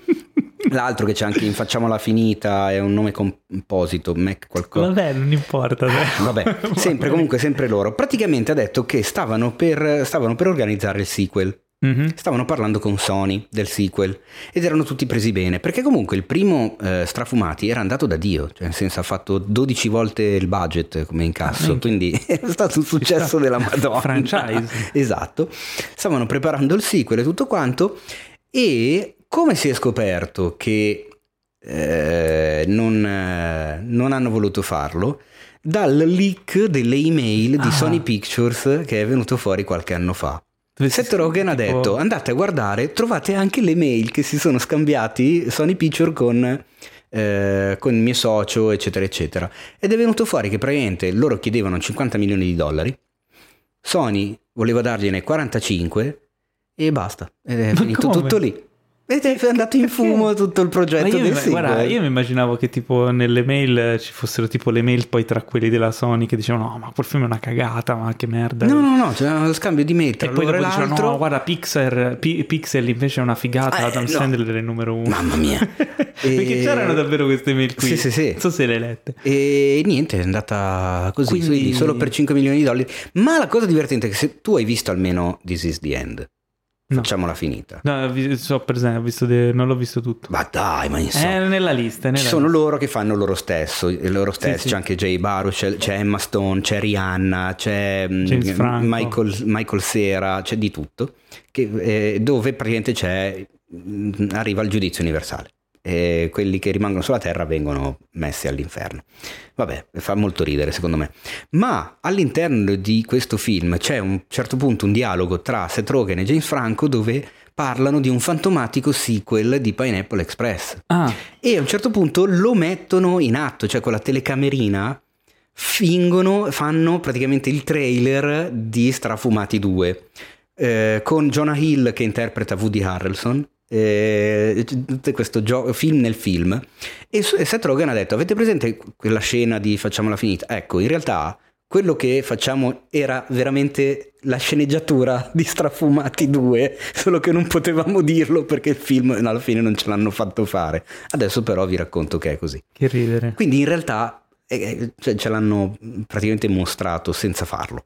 Ok, quindi allora tu Pensa che metti nel, nel fatevi un favore, metti strafumati. Ma sì, dai, è troppo divertente. Invece nei fatevi un favore, Luca Guadagnino mette Sausage Party. Eh, ve la battete tu e Luca. Eh, io punto. non lo so. Inviteremo Luca io- prossimamente ah, sul sì, podcast. quello sì, dai. E vedremo. Perché no? Vi faremo scannare no? su Sausage Party. Esatto. allora, eh, hai un'altra news? Ma io direi sì, a parte questa cosa che si vocifera che Tom Hanks sia tornato in corsa per interpretare Geppetto nel Pinocchio live action di Disney, che era il primo nome che era venuto fuori, poi hanno detto no, non lo prendiamo Tom Hanks. E poi invece viene venuto fuori che Tom Hanks ha letto- gli è arrivata la sceneggiatura, ha letto la sceneggiatura, ha alzato il telefono e ha detto a Robert Zemeckis, ascolta, ma sai che a me piacerebbe fare Geppetto? E quindi è tornato in corsa Tom Hanks. Però Quindi ancora il non film sarà sa. diretto da Zemeckis. Certo. Sarà live action Il live action del Pinocchio del 1940. con Pinocchio in CGI probabilmente. Eh, boh, non Penso di sa. sì. Credo, non lo so. Tom Hanks che fa, Gepp- che fa quel geppetto. Che fa poi- quel geppetto, certo. Ce lo vedo, dai. Ma sì, alla fine sì. E per chi fosse all'ascolto e dovesse pensare, oddio, ancora un altro Pinocchio. Sì, e non sono neanche finiti, perché io vi ricordo che c'è sempre in ballo ancora quello di Guillermo del Toro per Netflix, che però è in stop motion. È un musical e sarà ambientato nell'Italia fascista degli anni 30, quindi è Ok. completamente qualcos'altro, però è sempre Pinocchio. E poi quello... C'è la moda dei Pinocchi. Ce n'è un altro anche? No, vabbè, c'è quello di Garrone che è appena uscito, Ok. cioè che è uscito quest'inverno. E che non era male. Ma parlando di Disney, vogliamo parlare de- di, di una barra due barra tre notizie vere di questo periodo? Cioè? Paolo, perché sta cambiando tutto seriamente? Ah, è vero. Eh. Allora, Dobbiamo? grazie a questo prolungato lockdown mondiale e i contagi, soprattutto negli Stati Uniti, che non accennano a diminuire, anzi, questo benedetto coronavirus che eh, sta devastando l'economia mondiale e anche gli animi e gli umori eh, di, di- di- di- tantissime persone e non solo gli animi e gli umori, ricordiamo anche magari ogni tanto il fatto che abbia fatto veramente tante vittime. La Disney è una di quelle major che sta perdendo di più. Perché? Perché aveva più da perdere, fondamentalmente. E anche perché ha comunque un business orientato in... eh, diciamo settori che sono stati più colpiti perché oltre al cinema diciamo che più del cinema il principale introito ne abbiamo già parlato in passato sono i parchi a tema E non solo, le che crociere, chiusi. le, crociere, che sono ovviamente non viaggiano, e gli show dal vivo, che ovviamente non vengono fatti. E quindi la Disney nell'ultimo trimestre ha fatto registrare una perdita di quasi 5 miliardi di dollari. miliardi miliardi di 5 mila dollari. milioni 5 mila milioni che guardando il trimestre, lo stesso trimestre del 2019 vuol dire aver avuto un calo del 42%, che non Mm. è proprio pochino. Quindi, che cosa hanno ben pensato quei furboni della Disney? che cosa hanno ben pensato? Di eh, distribuire Mulan in un modo totalmente inusuale. Mulan, che vi ricordo. Ma si dice altro- Mulan o Mulan? Non lo so, io lo chiamo Mulan perché mi ricorda i muli e mi fa ridere. ok Eh, Mulan, film di punta della Disney, che al momento è la major di punta di Hollywood. Film costato quasi 300 milioni, senza contare tutti i costi di promozione, che però, guarda un po', alla fine non credo che affronteranno. Eh, film evidentemente rivolto al mercato orientale, al mercato asiatico. La Cina ha regalato ultimamente a Disney dei soldi improponibili, basta pensare all'incasso cinese di Avengers Endgame per dirne una. Quindi puntavano tantissimo su questo film quest'anno. E eh, pare che negli Stati Uniti, Canada e Nuova Zelanda plot twist Mulan arriverà in streaming su Disney Più in esclusiva alla cifra di 29,99 dollari. ok Ma senza escludere un'uscita in sala dopo che è uscito in streaming su Disney Più, in quelle regioni e soprattutto senza es- escludere l'uscita in sala in tutte le altre regioni del mondo dove non andrà in streaming, anche se ancora non hanno chiarito effettivamente dove, Ok. quando, come e a quanto. Allora, questo è il fatto, e È probabilmente lo sapevate già. puttanaio. Eh, Eh, sì, le ha fatto abbastanza parlare. Le ripercussioni quali sono? Allora, intanto è relativo soltanto al mercato nordamericano e Nuova Zelanda. cosa. Eh, sì, per Perché, adesso. perché Nuova Zelanda? Te lo sei Non chiesto? lo so. No. Da quello che sapevo io in Nuova Zelanda la situazione era molto gradevole, tanto che stavano, avevano ripreso le- con la produzione di Avatar Sì. 2, eccetera. Quindi mi fa strano Nuova Zelanda. Non lo so perché. A meno che, ora non sono informato, a meno che non ci siano delle restrizioni su- sui cinema per tenere sotto controllo la situazione, non lo so. Però Stati Uniti e Canada ha senso, ehm, il che limita il- diciamo, l'incasso del film in sala soltanto a quei territori lì, perché poi in Europa uscirà in sala e lì poi sarà anche da vedere per quanto tempo e eh, qu- quanta gente ci potrà andare. In Cina la situazione com'è a livello di sale? E non è messa benissimo attualmente. Quindi e- e- magari in Cina esce qualche mese dopo. Poi bisogna vedere in Cina dove, cioè nel senso la Cina non è proprio il Molise, Eh no, certo. è leggermente più grande, quindi magari esce in alcune zone in alcune no. Ma vediamo, però si parla di fine mese, eh, fin- cioè nel senso loro lo vogliono far uscire in Fine streaming, mese è in detto il streaming. 4 settembre, sì.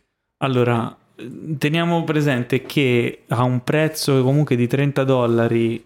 eh, Però non è che puoi è farlo proprio uscire tan-. Non è che puoi farlo uscire tanto dopo se lo metti in streaming il 4 settembre, eh. Cioè se lo Eh, metti in no. streaming il 4 settembre in un territorio vasto come gli Stati Uniti e il Canada, al cinema deve, nelle altre zone del mondo deve uscire in contemporanea. contemporanea, perché Sì. sennò te la prendi in quel posto un sacco di punti di vista. Eh no, certamente, però eh, sembra una manovra di emergenza, cioè sembra, è una manovra È di una manovra di emergenza. emergenza, ma la cosa che mi ha stupito è che mi sarei aspettato una cosa del genere da Onward, e infatti l'hanno fatta, almeno negli Stati Uniti, Onward è andato su Disney+, da Soul, da The One and Only Ivan, che è il nuovo, dove c'è anche Brian Cranston tra le voci, quello col Mhm. gorilla. Non da Mulan. Perché tu non stai ragionando Eh quadridimensionalmente. ok, può darsi, però La tu sai Disney- perfettamente come funziona un film del genere. Se fai un Certo. lancio mondiale fatto bene, tu Però- nel primo weekend rientri dei costi di produzione. Eh, Così no. Non lo so. Così non ne fanno. Devi capire anche il fatto che per lanciarlo in sala in America avrebbero dovuto posticipare l'uscita. Posticipare l'uscita significa andare a ridosso dell'anno nuovo, probabilmente sforare sull'anno nuovo, il che significa che sui... Devi posticipare tutto. Eh no, però c'è un problema che Disney è un conglomerato enorme che ha Eh, gli lo so, azionisti e eh, quindi so, significa quello andare arrivare a fine anno con un buco, con una riduzione degli utili enorme Eh sì. E questo agli azionisti non piace, quindi piuttosto preferiscono recuperare una parte di capitale in, eh, in un modo eh, diciamo più affrettato e cercare di salvare capre e cavoli. Sicuramente è una decisione mh, non presa con leggerezza. No, e poi voglio dire... E comunque- non diciamo strategicamente mirata al futuro, però d'altronde c'hanno un sacco di film eh, in produzione Esatto, anche perché uscire. da quando hanno, se sono pappati Fox ne hanno veramente ancora di più da far uscire e chiaramente non è che possono farsi concorrenza da soli, quindi Eh. cioè, non è che puoi farli uscire a ridosso uno dell'altro perché altrimenti ti mangi pubblico. A questo punto qualcosa devi fare. Come ho scritto una mia riflessioncina, perché una volta data la notizia, incredibilmente, cioè neanche troppo incredibilmente, era abbastanza mh, prevedibile, ma il 99% dei commenti degli indignati sui social vertevano sulla questione del costa troppo, sono pazzi, eh, ma quanto costa? Ma chi cazzo ve ne frega di quanto costa? Eh, costa troppo e non comprarlo, fine del discorso. Perché Mulan chi lo va a vedere? Lo va a Finita vedere la- una finita la famiglia, polemica, cioè, lo va a vedere una famiglia con bambini, Esatto. padre, madre, due figli. Se vai in America ci ha speso 40 dollari, quindi comunque Eh. risparmi in più la benzina, i popcorn, Poi siamo spendi 100 d'accordo. dollari. Il problema, infatti, non è il prezzo, perché chi se ne frega. Se per te è troppo caro, e non comprarlo, fine.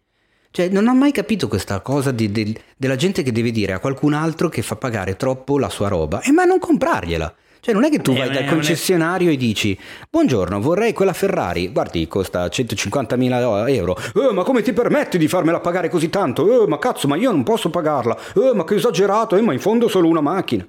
No, non lo fai quel discorso, ti vai a comprare una macchina che ti puoi permettere. Non hai voglia di spendere 30 dollari per Mulan e non comprarlo, Ma guardati anche un film comunque, gratis. Che comunque cazzo vuoi dalla Disney? ehm, essendo il primo esperimento è anche un modo per sondare il terreno. Loro ci, ci stanno a provare, Eh fondamentalmente sì, eh ci stanno a certo. provare. Mettiamolo a 30 dollari, se lo comprano X persone recuperiamo i soldi.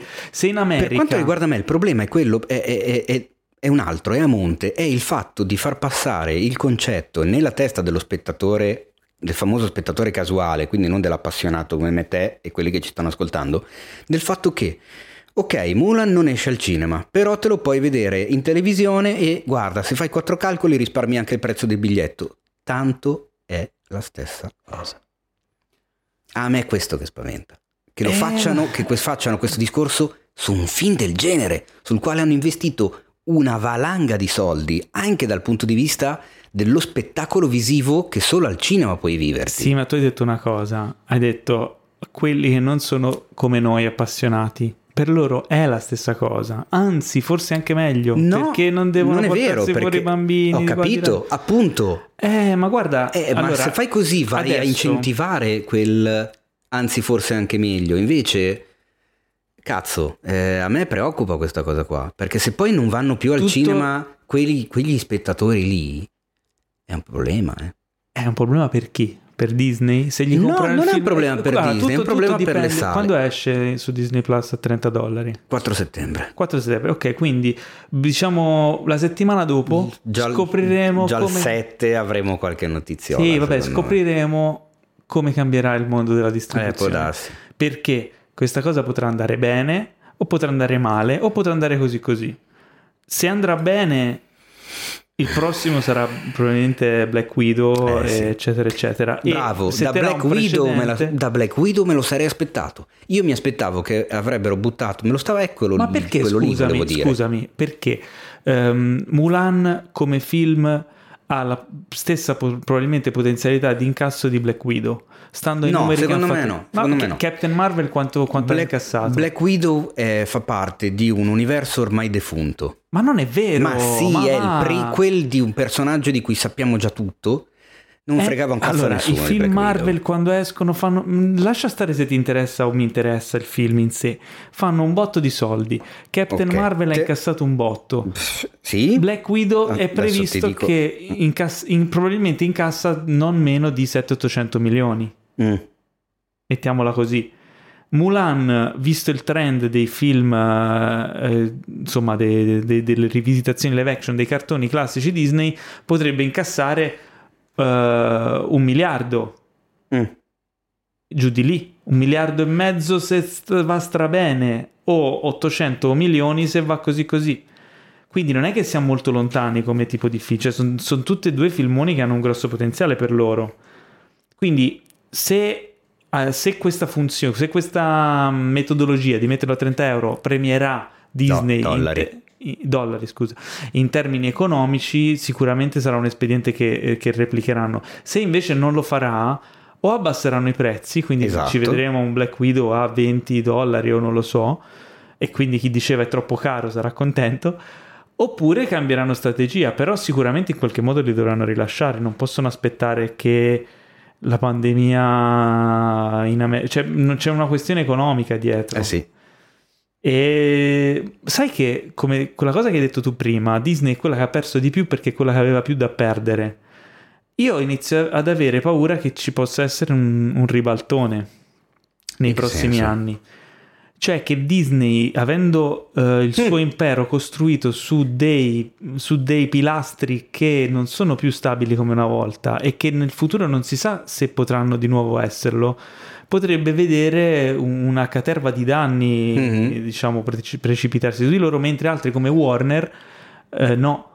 E quindi ci potrebbe essere davvero un ribaltone. Sì, se tu la vedi dal punto di vista, diciamo, Dal punto di vista business economico. punto di vista business, appunto, dal punto di vista degli azionisti, mi viene da pensare, porco cane, proprio adesso che ci eravamo pappati Marvel, che ci siamo appena finiti di pappare Fox, eravamo tutti belli pronti per dominare i prossimi dieci anni con 25-30 titoli all'anno.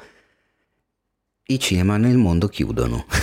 Cioè, Eh, però le hanno- crociere non viaggiano più, hanno i parchi Disney di Plus. divertimento non aprono. No, io mi riferivo più che altro ai parchi a tema. Eh, sì. E la, la situazione crociera è inclusa nel- nel- nei parchi a tema, cioè sono Mm. dei parchi in movimento. Dei passi, Però ehm, tut- sarà tutto dipenderà da questo esperimento. Il 4 Ma infatti sono- sarà- io sono curioserrimo, per- proprio perché data- non, non mi aspettavo che lo facessero su questo titolo. E comunque, ultima parentesi, non- tutti gli incassi del film non vengono solo da quello, ma nel resto del mondo, che è un mercato enorme, andrà in sala, quindi... Sì, però anche lì eh, un film del genere, come dicevo prima, se tu lo butti in, in streaming il 4 settembre, non è che poi puoi portarlo al cinema in Europa l'11, in, eh, Eh, in l'hanno- India il l'hanno sempre 18, fatte le in Cina il spazzate. 16 ottobre, non su questi titoli Paolo.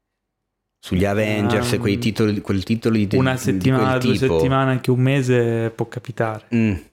Staremo a vedere, sono molto curioso, mancano poche settimane, quindi insomma, Manca staremo- poco, manca staremo poco e collegato a tutto ciò ci sono altre due notizie grosse che stanno un po' sconvolgendo le cose. Una è quella no, una è quella dell'accordo tra Universal e AMC, che non so se hai sentito. Sì. che hanno praticamente ridotto la finestra temporale, Allora, AMC, che non è il canale TV, no, ma la catena, la di, catena cinema. di cinema che è la catena di cinema, cioè la catena mh, di sale cinematografiche più grande del mondo. Che ha in mano anche i famosi UC Cinemas. eh, Ah che- sì, che ci sono di AMC. Sono di AMC. Ah, Hanno il, più- il numero più grosso di sale di tutto il mondo, gli AMC. Dovrebbero ribrandizzarli. E la Universal ha fatto un accordo con loro per eh, una sorta di scambio, diciamo, ovvero che i film, che uscirà- i film Universal usciranno nelle sale AMC negli Stati Uniti e poi invece che aspettare 90 giorni, che i- era la finestra per la quale dovevano per forza aspettare i film dalla sala allo streaming, ne passeranno soltanto 17.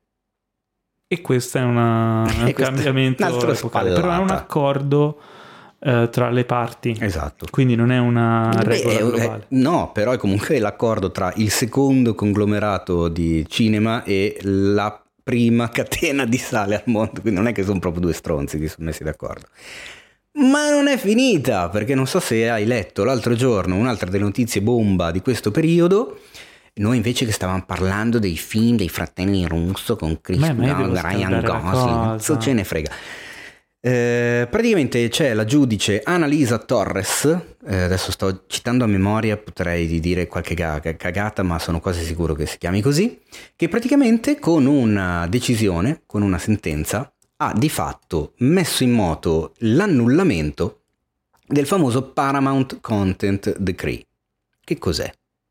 Che cos'è? È un decreto legge eh, introdotto nella legislazione americana nel 1948 che praticamente toglieva la possibilità alle grandi major eh, hollywoodiane di possedere anche le sale cinematografiche perché si era verificato ormai una sorta di mm, non monopolio perché erano in tanti eh, però nel senso di strapotere da parte delle, delle grandi major quindi Paramount, Warner eh, ai tempi eh, RKO RKO. RKO eh, avevano, e loro erano produttori del film, distributori del film ed esercenti del film e quindi insomma era troppo potere decisionale, troppo potere sul mercato in mano a pochissime mani. Eh, ci fu una decisione storica appunto chiamato Paramount Content che, che tolse questa possibilità perché poi mh, nel tempo si modificarono le cose, intervenne anche l'antitrust e quindi alla fine fondamentalmente negli Stati Uniti era completamente vietato possedere delle sale. In questo momento invece questa giudice ha detto che i tempi sono cambiati, che la situazione non è più quella di una volta e che... perché no? E questo... Questo chiaramente non è, eh, non è che da, da ieri eh, allora la Disney, la Warner, la Paramount adesso si sono comprate le sale cinematografiche di tutti gli Stati Uniti. Bisogna ancora vedere come verrà accettata la cosa, ci saranno dei ricorsi, eccetera, eccetera, però potrebbe essere l'inizio di un'altra enorme rivoluzione, anche perché insieme a questo decreto che viene buttato giù, ci sono tutta una serie di regole che facevano parte di quella legge e che quindi cadono. Le due più importanti sono il circuit dealing e il block booking. Cioè? Che allora. Il block booking è la pratica praticamente delle, delle, come si dice, delle case di produzione di mettersi d'accordo con un esercente e dire, faccio l'esempio mm, così, l'esempio Disney. Mhm. Io sono Disney, tu sei l'esercente di una serie di sale cinematografiche. Tu vieni da me mi- perché vuoi comprarmi Mulan per proiettarlo, perché sai che Mulan è un titolone della Madonna e vuoi, vuoi comprarlo per proiettarlo. Ok. Giusto? Io ti dico, va bene, io ti do Mulan, però per avere Mulan tu ti becchi anche Soul, Onward, eh, Ivan e Black Widow. Vabbè, in questo caso mi va di lusso. Ti- vabbè, in questo caso sì. Diciamo che mi becco anche Ciofeca 2, Bravo. Le piccole avventure di Merdina e Esattamente, e quella, e quella roba lì. E dico no, ma quelli non li voglio. E io ti dico allora, se non li vuoi non ti do neanche Mulan. No, vabbè, dai, allora dammeli. Perfetto. E tu ti becchi anche i film che non volevi. Questo si chiama block booking, è proprio anche traducendolo Ok. si riesce a capire. Devi prenotare tutto un blocco di film, diciamo. Che era una cosa che non si poteva più fare, Era vietato. era vietato. Poi che si facesse e che probabilmente qualcuno lo facesse lo stesso lo sotto banco, comunque. magari succedeva lo stesso. Da noi non credo che fosse vietato. Da non noi sicuro. non penso. Ehm, mentre il circuit dealing è una cosa an- ancora più zozza fondamentalmente perché è un vero e proprio accordo che le case di produzione prendevano e distribuzione prendevano con i circuiti di sale come esclusiva, nel senso che io venivo da te, che sei l'esercente di prima, e ti dicevo guarda, io ti do, eh, che cacchio ne so, le fantastiche avventure di Merdina 2, che perché il primo è andato di lusso, ma lo do soltanto a te. Lo Ok. do soltanto a te, ma tu, Che fortunello. ma tu me lo devi eh, mettere in cartello per un mese. Che vada bene o che non vada bene. Vaffanculo, decido io. Perché io ho il film, io l'ho prodotto, io lo sto distribuendo e se tu lo vuoi devi fare quello che dico io. Ok. Cioè, il potere a tutti gli effetti torna in mano alle major da tanti punti di vista. È l'inizio, non è ancora stato rivoluzionato niente, perché chiaramente per rimettere le cose come erano prima del 48 non è che basta buttare giù il decreto del 48, No, bisogna altro legiferare di nuovo. Mi sembra che a questo punto, se loro si acquistano delle catene di cinema o delle sale, a quel punto gli altri competitor vengono annientati. Cioè, si ritrovano soltanto con le rassegne di film indipendenti. Esattamente. E che, oddio, nel futuro, per come sta andando il cinema, potrebbe anche Siamo, eh, essere secondo me danno, stiamo, eh. stiamo andando esattamente lì. Perché stiamo andando verso la divisione, secondo me, tra sale de sé che fanno appunto il film da festival, eccetera, e le sale da blockbuster. Esattamente. E secondo me potrebbero diventare due mondi separati. due modi di vivere il cinema diversi, due esperienze diverse, che bene o male, anche già adesso le grandi catene, lo sai anche tu, Sì, cioè sì, senso, le grandi catene in anche in. Italia danno sempre più o meno quel tipo di film, ci sono anche tanti multisala, io parlo di quello che vedo qua a Milano in Lombardia. Ci sono casi di sale in cui ci sono multisala con 12 sale che nel momento in cui esce il filmone del momento 8 sale su 12 hanno lo stesso film e quello cazzo, quello è un circuit dealing eh, neanche troppo velato, ecco. Eh, Vabbè, e quindi insomma ci troviamo altre sale male- invece come a Milano, che cacchio ne so, mi viene in mente l'Anteo, Sì. mm, che non darebbero mai Black Widow, eh, o, cioè, al City quindi- Life magari sì. quindi già adesso... No, comunque sì, la direzione è quella, ci troviamo sicuramente davanti a un... eh, siamo in un periodo di cambiamento, lo Porca sapevamo, troia, lo sapevamo eh, già da tempo, però questa pandemia ha dato una... Un'accelerata. un'accelerata, incredibile, bravo, un'accelerata incredibile e stiamo, siamo in quella fase in cui siamo appiccicati al sedile e non ci riusciamo a muovere, quindi vediamo in che direzione si va, lo sapremo presto. È il momento della posta del cuore, caro Teo, la tua Ah, rubrica siamo arrivati al preferita. momento della posta del cuore? Io non mi ricordo minimamente come si chiamava il tizio che hai nominato prima, ma Ah, aspetta, aspetta, aspetta, aspetta. Volevo dire soltanto un'ultimissima cosa. Tu mi rallenti. Sì, perché Mi- avevamo mi- parlato mi al volo di Seth Rogen e mi ero dimenticato di infilarci anche questa per fare la tripletta su Seth Rogen. Ah, ok. Ti ho allora, parlato di sei Seth- strafumati, Sei di Seth Rogen. tu hai parlato di, di guadagnino. E praticamente sta mettendo in piedi un adattamento scritto da lui Di? delle tartarughe ninja. Ma non ne avevamo già parlato? No, No, no, no. è vero. No, no. Beh, non vedo l'ora. Beh, non mi fa ridere questa cosa, anche perché, ecco, io ammetto Ma la guarda mia... che forse ne avevamo parlato una puntata in cui ammetto non c'eri la, tu. eh. la mia... Ah, vedi? Sì, sì, sì. Vedi, vedi. Perché mi ricordo che avevamo fatto un accenno a questa cosa. Non io ammetto la mia vecchitudine e io non le ho mai cagate più di tanto. No, guarda eh, che- oh, eh, sono guarda vecchio, tanta cioè, roba, sono certo. anziano. Dovresti leggerti il fumetto originale, Mm. che è veramente figo. Mm. E ok, ce l'hai questa posta del cuore? No. Allora, sì, se mi dai un attimo per beccare. questi attimi. Dai, ti ho detto anche prima, oh, ricordati il nome. Ah, si chiamava Gennaro Caputo da Dai, Capuano. ma vedi che sei un cretino, non è vero. Giovanni Luigi Quasi. De Persichetti. Quasi, quasi, quasi, quasi. Non ce l'ho, non riesco a trovarlo. Mi Eh, picchierà. Pierluigi Antonomasia. Eh? Che, Eh. che nome è? Eh, si chiama così, che, che un po' è ti- Allora, siamo- passiamo ai trailer, quindi se non ci sono poste del cuore, questa seconda stagione inizia così. Male, Eh, male, male. Allora, Peccato. Però mi piaceva la posta del cuore, abbiamo sei trailer. perché era l'unico momento in cui potevo... Ma basta, non abbiamo i diritti di queste cose qui. Eh, lo Tu so, ma devi mi- smettere. Cioè, questa denuncia poi la dobbiamo deflettere su Enrico, che è il nostro reparto legale. Esatto. Enrico Tribuzio ti beccherai tutte le denunce. Ma sì, ma. Enrico, Bruzio- Enrico Tribuzio ha le spalle sufficientemente larghe per prendersi le denunce, alla barba. le querele, le multe e un sacco di altre cose. Ciao Enrico, lo so che ci vuoi bene. Ci manchi. Anche Allora, tanto. siamo ai trailer. Il primo trailer di cui parliamo. Ah, siamo ai trailer, è un- aspetta, no, aspetta, basta, siamo- non siamo ai hai. trailer. Enrico, fermalo, ti prego. Ma no, l'Anica si incazza. Ma questa non è l'Anica.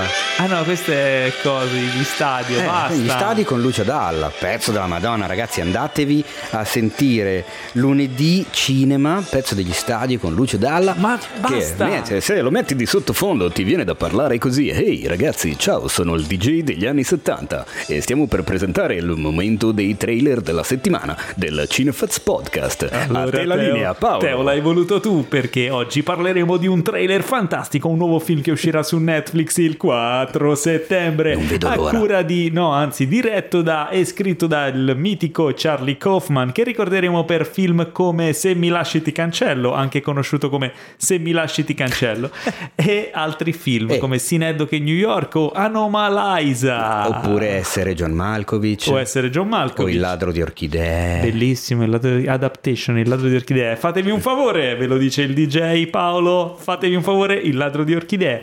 No, il fatevi film il favore, tutto Charlie Kaufman. Ciurlo- ciurlo- culo Kaufman Kaufman. Ecco, l'ho scritto. Charlie, il Ecco. nostro amico Charlie. Allora, il film si intitola I am thinking of ending things. No, il in titolo italiano, in italiano c'è già il titolo c'è italiano. già il titolo italiano che si chiama eh, aspetta, sto pensando di, di farla finita, Di finirla di qui. finirla qui. Sto pensando di finirla qui o Sì. voglio finirla qui? Sto pensando di finirla. Sto pensando di finire. Titolo onesto, tradu- finalmente una traduzione eh, come l'avrei detto io. Eh, sì. Anzi, io avrei detto sto pensando di finire cose. Però va bene, va bene. Sto pensando di finirla qui, film che uscirà su Netflix, come ho detto prima, eh, con enfasi, Sto il 4 pensando, sto settembre. pensando, sto Quindi pensando, imminentissimo. sto. Eh, tra le star di questo film ci sono... ehm, cosa, come si chiama? Jesse Clemons Eh, Plemons, è il caro Meth Demon. e, Eh? e E? E Tony Collette che fa la mamma e David Tul- Tulin- Tulis, come cacchio si pronuncia il cognome, di quello che faceva ehm, Lupin di Harry Potter. tutto, tutto, tutto in base... Sei, sei proprio... Madonna. eh. Cosa? Poi, Ma poi mi critichi a me Ma mi recitato piace- un botto di gente mi in Harry Potter, non è Marvel colpa mia. Studios, poi mi, mi- A me mi piace Harry Potter. Poi me lo sono anche rivisto per l'ennesima volta. Abbiamo fatto una maratona io e la Chiacchi durante il lockdown, quindi tipo in Eh, due giorni. David Thewlis. David Tulis, esatto. e poi c'è, vabbè, la protagonista è Jessie Buckley. Sì? Ok, allora il film è... Protagonista Jesse Wagner e è Meth Demon. Je- Jesse Clemons. Allora, il film, eh, come ci ha abituato Charlie Kaufman, a prende una piega strana quasi subito. Cioè, A quanto pare, tra l'altro, comunque è dichiarato che sia horror addirittura. Eh. Eh sì. ma A va? quanto ha detto Kaufman, sì. Bello. Mm. Allora, uh, una giovane ragazza viaggia con il suo nuovo fidanzato Mhm. uh, per conoscere i suoi parenti che vivono in una I suoi, fattoria. i suoi genitori, Paolo. Se Sì, devi scusa. tradurre al volo dall'inglese I all'italiano, genitori. ricordati che parents vuol dire Dice, no, genitori. eh, ho fatto troppo sono stanco, ho bisogno di ferie. Allora, in una fattoria eh, isolata, Mm. ok? Dove Aspetta, c'è un cane. Non è, non è che Factory, vero? Che, Eh, No, è farma. In una, in in una fabbrica. farmacia. Allora, ehm, e niente, quando arriva lì iniziano a parlare, succedono... Però eh, lei va a conoscere i genitori di lui, ma lui non sa che in realtà lei ha in testa di terminare la loro relazione. Perché questa è la cosa, se no che Mm. Sì. titolo sarebbe? Giusto? Sto pensando di Allora, qui. Ma il- le cose non sono come Non sono sembrano. come sembrano. E sai perché? Perché? Perché era tutto un sogno. Non era no, tutto non è... no, no, però sembra, però sembra, perché c'è questo cane che si agita e crea la musica. Se guardate il trailer poi lo Più che capite. sogno un incubo perché Ehm, e non è un film, non è una sceneggiatura originale di Kaufman, ma è tratto da un libro, come già fu per Il ladro di orchidee. esatto. Però i suoi adattamenti sono sempre, insomma, ci mette del suo, quindi questa cosa potrebbe anche essere una cosa positiva. Anche perché le sue sceneggiature originali sono ancora più fuori di eh, testa sì. e magari non per tutti, anche se cioè, io le adoro. Eh, quindi, insomma, un- il trailer sicuramente vi Prende lascerà bene. abbastanza, insomma, colpisce. Il film esce tra meno di un mese, quindi insomma. eh, Ed esce tra l'altro lo stesso giorno in cui negli Stati Uniti esce Mulan. io guarderò questo, se devo scegliere. Anche perché tanto tra noi, da, Ah, da noi in teoria dovrebbe arrivare infatti, al cinema. Quindi, se ne frega. Magari mi guardo Mulan quello originale che io non l'ho visto. Ah. Cosa? Dici cosa? No, non lo dico cosa perché io l'ho visto tipo un mese fa. Cosa? cosa? Ma davvero? Eh sì, non l'avevo ancora visto. Ma scusa, allora ti chiedo una cosa. Mi consigli di aspettare il live action o di vedere il cartone? Guarda il film originale perché a quanto so il live action c'entra poco un cazzo, cioè racconta la stessa leggenda di di base, più. ma non ci sono dei personaggi, ci sono altre dinamiche, quindi Vabbè. Comunque, eh, 4 settembre, I'm thinking of ending things, oppure se avete Netflix impostato in italiano, eh, sto, sto pensando, pensando di finirla. Esatto. Io Sto- ve- se- lo, guarda, lo metto già tra i fatevi un favore anche se non Se l'ho ancora mi, visto. se mi pensi io ti lascio. Eh, potevano tradurlo così. Vero. Oppure se mi lasci ti cancello due. Se mi- esatto. Eh, ma ti ricordi quando facevo- mettevano i, i sequel finti dei film? Che bello. Poi il Mamma film mia. successivo è un film action con Bruce Willis che eh, a quanto pare prende un po' tutto, però in realtà potrebbe essere... Cosa, vuol dire prendere Prende un po' tutto, nel senso gli offrono le robe lui le prende. Ah, ok, Però certo. in realtà questo film che si chiama Hard Kill, Mm. che già nel titolo cita un po' Die Mm. Hard, perché tutti i film Bruce- con Bruce Willis che hanno Hard nel titolo eh, e è stato coscritto, cosceneggiato da Joe Russo e quindi ritorniamo agli, ai fratelli Russo. Ma non c'hanno da fare delle vacanze questi? Ma cosa hai contro? Ora mi devi dire non so, cosa hai preparare una, una crostata L'orgoglio italo-americano. di mirtilli. No, è che li vedo veramente ovunque. Sono loro, lanciati. loro e Guadagnino. Fanno tutto e fare Rogen. un film insieme. I fratelli Russo e Guadagnino. loro. Scritto dai fratelli Russo e diretto da Guadagnino. Scritto dai fratelli Guadagnino. Ah, bellissimo. Allora, il trailer di questo film è una sorta di action eh, claustrofobico, rapimenti, il, il vecchio con l'esperienza che ritorna in, in campo per fare il culo a tutti. Insomma, c'è un po' di elementi dell'action eh, classico. Guarda, io quando l'ho visto... eh, Tu non l'hai visto se- che secondo- spippolavi al cellulare? Eh sì, perché stavo mandando la story per le domandone, ma secondo me è uno dei film action più originali degli ultimi vent'anni e chi dice il contrario ha ragione. Ma guarda, Mi sembra un allora, po' tanto di già visto, ecco, giusto per... Eh, potrebbe essere. Povero ma- Bruce, che brutta fine. Potrebbe anche dare delle soddisfazioni nel genere action. Che perché fine. comunque non lo so. Poverino. Non lo so. Mi Secondo spiace, me Un po' mi spiace. diamogli il beneficio del dubbio a questo hard kill. Sì, però un po' mi spiace. Cioè, No. boh, non lo so, c'è stato un periodo in cui speravo che avrebbe avuto un così... Si è un po' insomma, ammosciato, po', eh, eh, eh, peccato. Però Magari, che ne sai? Ma Eh, sì, lo so. magari ci sorprende e diventa Se regista. siete fan di Hard Kill, eh, se, scusa, se siete fan di Bruce Willis, guardatevi almeno il trailer di vedi? Hard Kill. Bruce Willis regista, farebbe ridere. Perché? Cazzo- non lo so, perché non me lo aspetterei mai. Infatti secondo me non lo farà mai. Cazzo deve fare? Ma non lo so. Vabbè. Comunque, poi abbiamo un film, eh, il nuovo film diretto e Uh. scritto da Brandon Cronenberg. Eh, sì. Cronenberg come David Cronenberg. Eh sì, perché si Questa è una coincidenza di cognomi? È una coincidenza enorme visto che Brandon è il figlio di David Ah. Cronenberg. Quindi tanto quanto ehm, Tan- il figlio di- cotanto padre. È figlio di cotanto come Duncan Jones, il figlio di Indiana Jones. di Brian Jones. Di, di Indiana.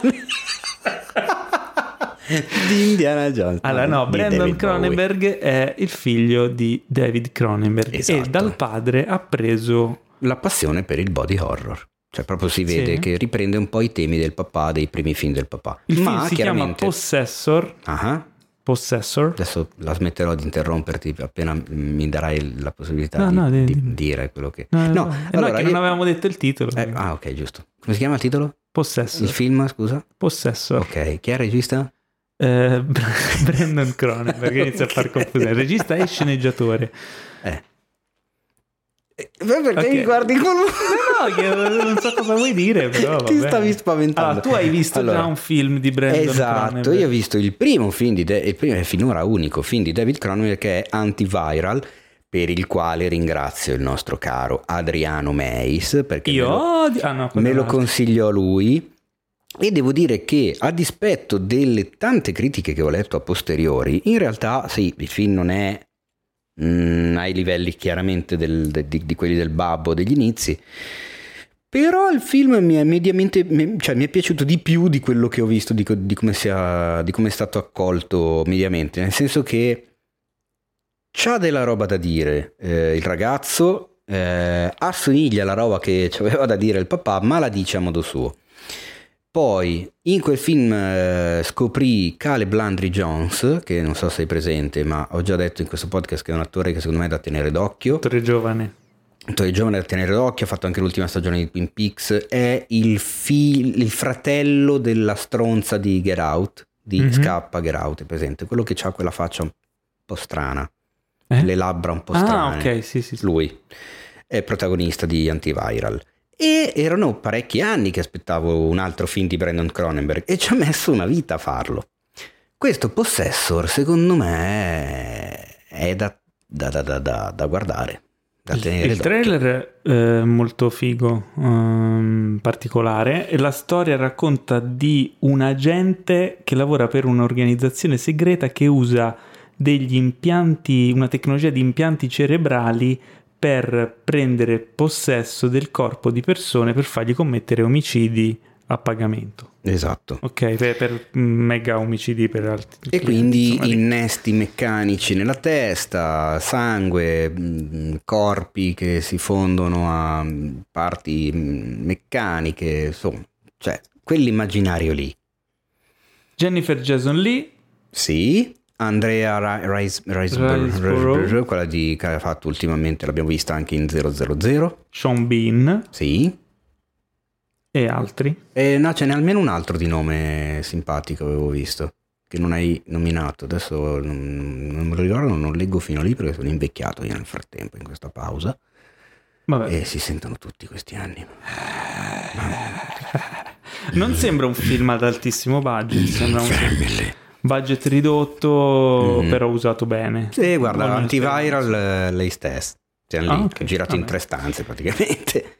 Ok, andando Però, avanti. però guardatevelo, ecco, guarda, lo, lo butto, butto nei, fatevi un favore antiviral, Antiviral. e ehm, guardatevi il trailer di Possessor perché secondo me così, non so, vale la pena. Il Brandon secondo me potrebbe fare qualcosa anche se non lo so, due lungometraggi in così tanto tempo vuol dire che forse boh, cioè, in pochi ci hanno creduto, non, non- non- non ha trovato fondi. Perché Ha fatto un botto di corti nel frattempo. eh sì, ho capito, ma i corti li fai prima di arrivare al lungo. Una volta che arrivi al primo lungo, poi di solito vai avanti con i lunghi. Eh, Se torni al è- corto, Non Oh. sarà andato tanto bene antiviral, non lo so.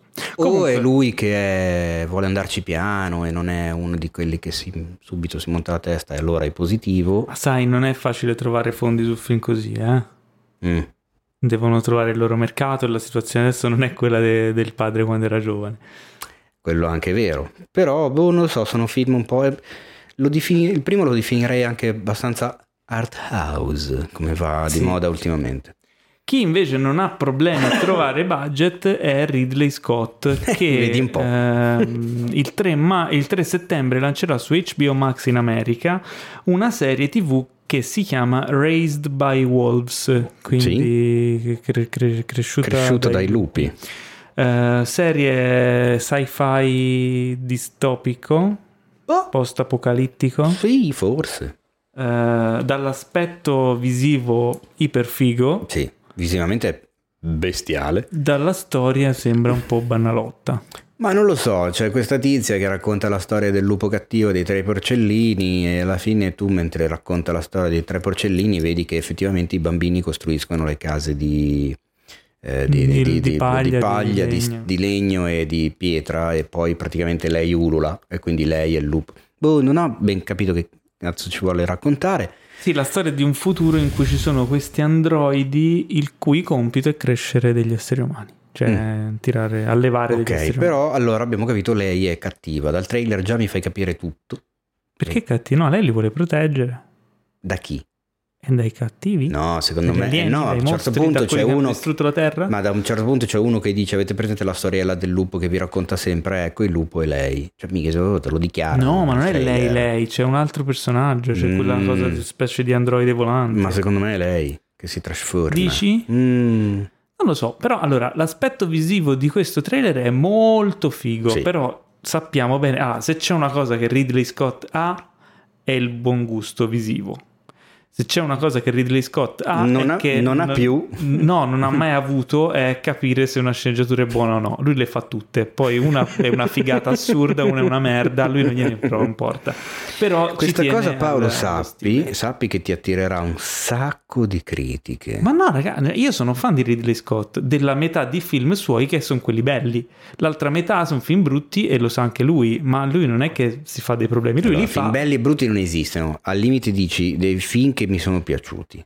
E l'altra metà sono film che non mi sono piaciuti. Ha fatto dei film brutti brutti, eh, Ridley. orrendi. Però non, si di- però non è Eh, bello da non dire, non eh, si già. dice, si dice non mi sono piaciuti. Secondo me non sono piaciuti neanche a lui. Ecco.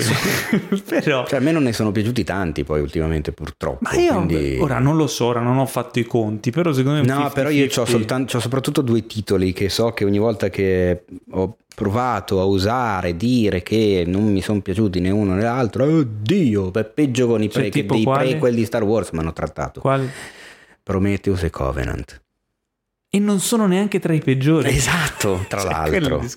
Poi un regista andrebbe valutato per il suo film migliore o per il suo film peggiore? Secondo me per tutti e due. Secondo me vanno valutati i film singolarmente, perché fare un film è una cosa talmente complessa e soggetta a tante variabili che, non è, cioè, che, che il controllo del regista secondo me è sempre limitato. Quello è vero. No, e soprattutto non puoi sapere quanto e che tipo di controllo lui abbia avuto su quel film, su quel set, su quella produzione, su quel taglio finale di ogni film. Esatto, Quindi, e, boh. e poi secondo me lui, allora gli devo dare credito che lui è un regista che questa cosa qui la sa e la abbraccia, la, la- la accetta, perché lui va in produzione anche se la sceneggiatura non è completa, poi la sistemiamo, lui fa, lui è uno che fa, infatti è molto prolifico. E il fatto che gliene venga bene uno e male un altro non è un problema, lui gli interessa fare. E Fa secondo me è una cosa gioco. positiva. Alla fine, più biglietti della lotteria compri, più capolavori rischi di fare, no? Quello è Eh, anche vero. Però, ecco, Quindi, insomma, vabbè, eh, non so cosa aspettarmi da io questa da serie. American Gangster che non vedo un film che mi piace di Ridley Scott. Che ti piace tanto. Sì, è passato un po' di tempo ormai. Eh. Ehm, È passato un po' Ora non mi ricordo tempo. che tutti Più che altro io ogni volta che penso a Ridley Scott penso ai tre. Cioè questo è partito con tre film della Madonna. Uno, due, tre, uno dopo l'altro. E poi secondo me quel tipo di livello lì non l'ha più beccato. The Martian? A quei livelli lì. No, non, non lo metterei ai Martian era livelli di quei tre lì. No, no, no, dico tra gli ultimi film. Pff, Non mi ha entusiasmato tantissimo, ecco, diciamo. Forse è l'ultimo che mi è piaciuto dei suoi. Comunque... Il gladiatore sa come la penso, eh, insomma.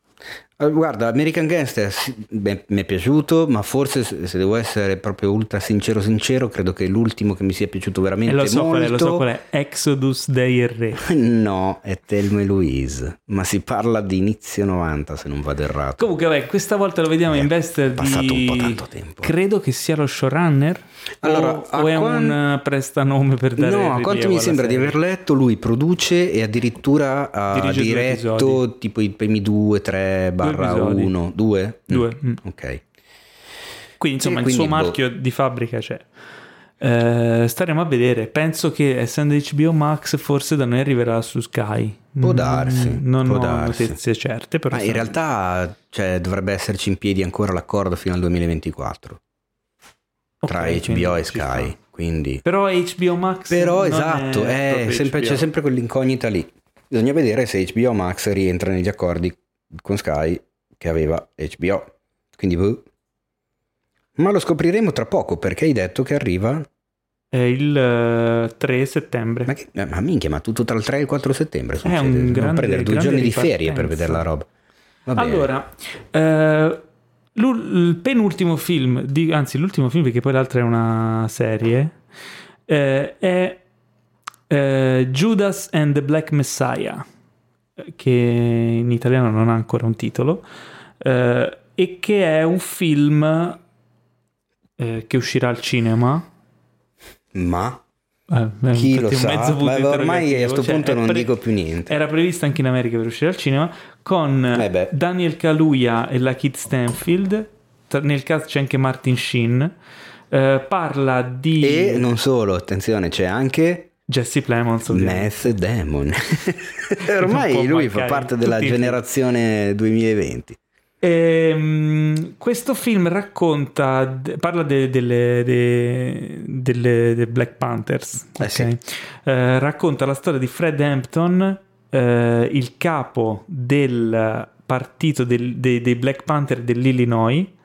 Eh, e il suo eh, praticamente viene il suo rapporto con questo informatore dell'FBI eh, che è, credo sia il personaggio interpretato da Lakeith Stanfield, Stanfield, quindi uno dei suoi, il suo braccio destro che di- di- lo tradisce con, con il- con l'FBI. Quindi insomma c'è questa storia di un po' politico, cioè molto politico, eh, su quest- sul fenomeno del Black Panther che è quanto mai attuale. Il film dal trailer sembra molto ben eh, Beh, poi scusa, in girato. regia hai già detto, Il, hai il già regi- detto il regista è eh, Shaka King, Produce chi? produce, eh, se non sbaglio, il nostro solito amico... No, No? Dai, la idea è il primo nome che viene fuori eh, non me lo nel dico. trailer. Chi produce? Non c'è Ryan Coogler dietro. Ah, sì, sì, sì, Eh, Ryan Coogler. insomma. Era avuto un attimo di blackout. Eh. Ryan Coogler... eh, No, ti era venuto un attimo di Black Panther. Quindi rimane in Vabbè. tema. Vabbè. Shaka King, chi è? Eh, Il regista cioè, Shaka qua- King questo- ha fatto... Comunque questa battuta era a, a triplo senso, è Black Panther come il film di Ryan Coogler, ma Black Panther anche come le Black Panther di questo film. Cioè, c'è tutto incastrato. Tutto incastrato. Allora, Shaka King è un regista semi esordiente perché ha lavorato un po' di serie tv, ha fatto dei corti ed è il suo primo non è il suo primo lung- lungo perché ne ha fatto un altro Newlyweds nel 2013 però è il primo diciamo di, di un certo rilievo quindi potrebbe essere una, una nuova scoperta ecco Eh, dal trailer il trailer è molto accattivante secondo me penso sia il trailer che mi è piaciuto di più Sì, di questa, diciamo, questa puntata. E infine, Mi ha ricordato un po' il piglio, se posso, vabbè, chiaramente il pensiero va lì. Mi ha ricordato un po' il piglio che c'è alla base di Malcolm X di, di Spike Lee, Sì, anche perché anche. comunque eh, sempre di Black Panther si parla. Black Panther che ricordiamo erano fondamentalmente eh, il braccio armato e violento della, della protesta afroamericana. Da una parte c'era Martin Luther King che professava la non violenza, il dialogo, dall'altra parte c'era Malcolm X che in realtà voleva fargli il culo ai bianchi, quindi Eh, insomma, diciamo che anche quando c'hai ragione ci sono un sacco di modi per arrivare alla, alla ragione e spesso sulla strada puoi capitare di andare nel torto. Eh. Vediamo soprattutto in un periodo storico come questo, nonostante abbiamo detto anche all'inizio della puntata, i film che trattano il razzismo negli Stati Uniti sono sempre attuali, eh, George Floyd o meno, però sono curioso di vedere come eh, trattano l'argomento Black Panther, che è sempre stato abbastanza così polarizzante e scottante. Cosa, cosa... Sei tolto una caccola, Paolo? No, ho buttato una cosa in cestino, Ah. ha fatto più rumore del previsto. E come, come lo trattano, cioè come, come lo fanno passare soprattutto, perché per quanto si potessero sposare alcune delle ideologie, delle ideologie delle Black Panther, ecco, diciamo che i loro metodi di conquista di quelle ideologie non erano proprio condivisibili. Però, chissà, vedremo. Ultimo trailer di questa puntata è Ratched Mm. eh, con Sarah Paulson che uscirà anche questa settembre su Netflix il 18 settembre. Che cos'è? È una serie, tra l'altro di cui è stata già confermata la seconda stagione. Ma che veramente? Ah. Ma non hanno ancora fatto la prima? Eh, oh, Ryan Murphy alla, insomma, a capo di questa serie e la serie mm, è un po' ridicola perché Eh. racconta le origini di un villain del cinema, ma non quello che vi potete aspettare, perché si, pa- si tratta della la capa infermiera di qualcuno volò sul nido del cuculo. Che è, credo, Mildred. uno dei personaggi che io ho odio di più di tutta la storia del cinema. Era io odiosa. non... Era odiosa. A me fa venire un nervoso dentro da roba da buttargli il portacenere contro il Sì. televisore. Eh, una di quelle robe, costruito eh, quello è uno di quei film dove io, eh, nonostante lo abbia visto un sacco di volte, so cosa succede, eccetera, eccetera, io a circa un quarto d'ora dalla fine attacco a piangere come una fontana e non smetto più.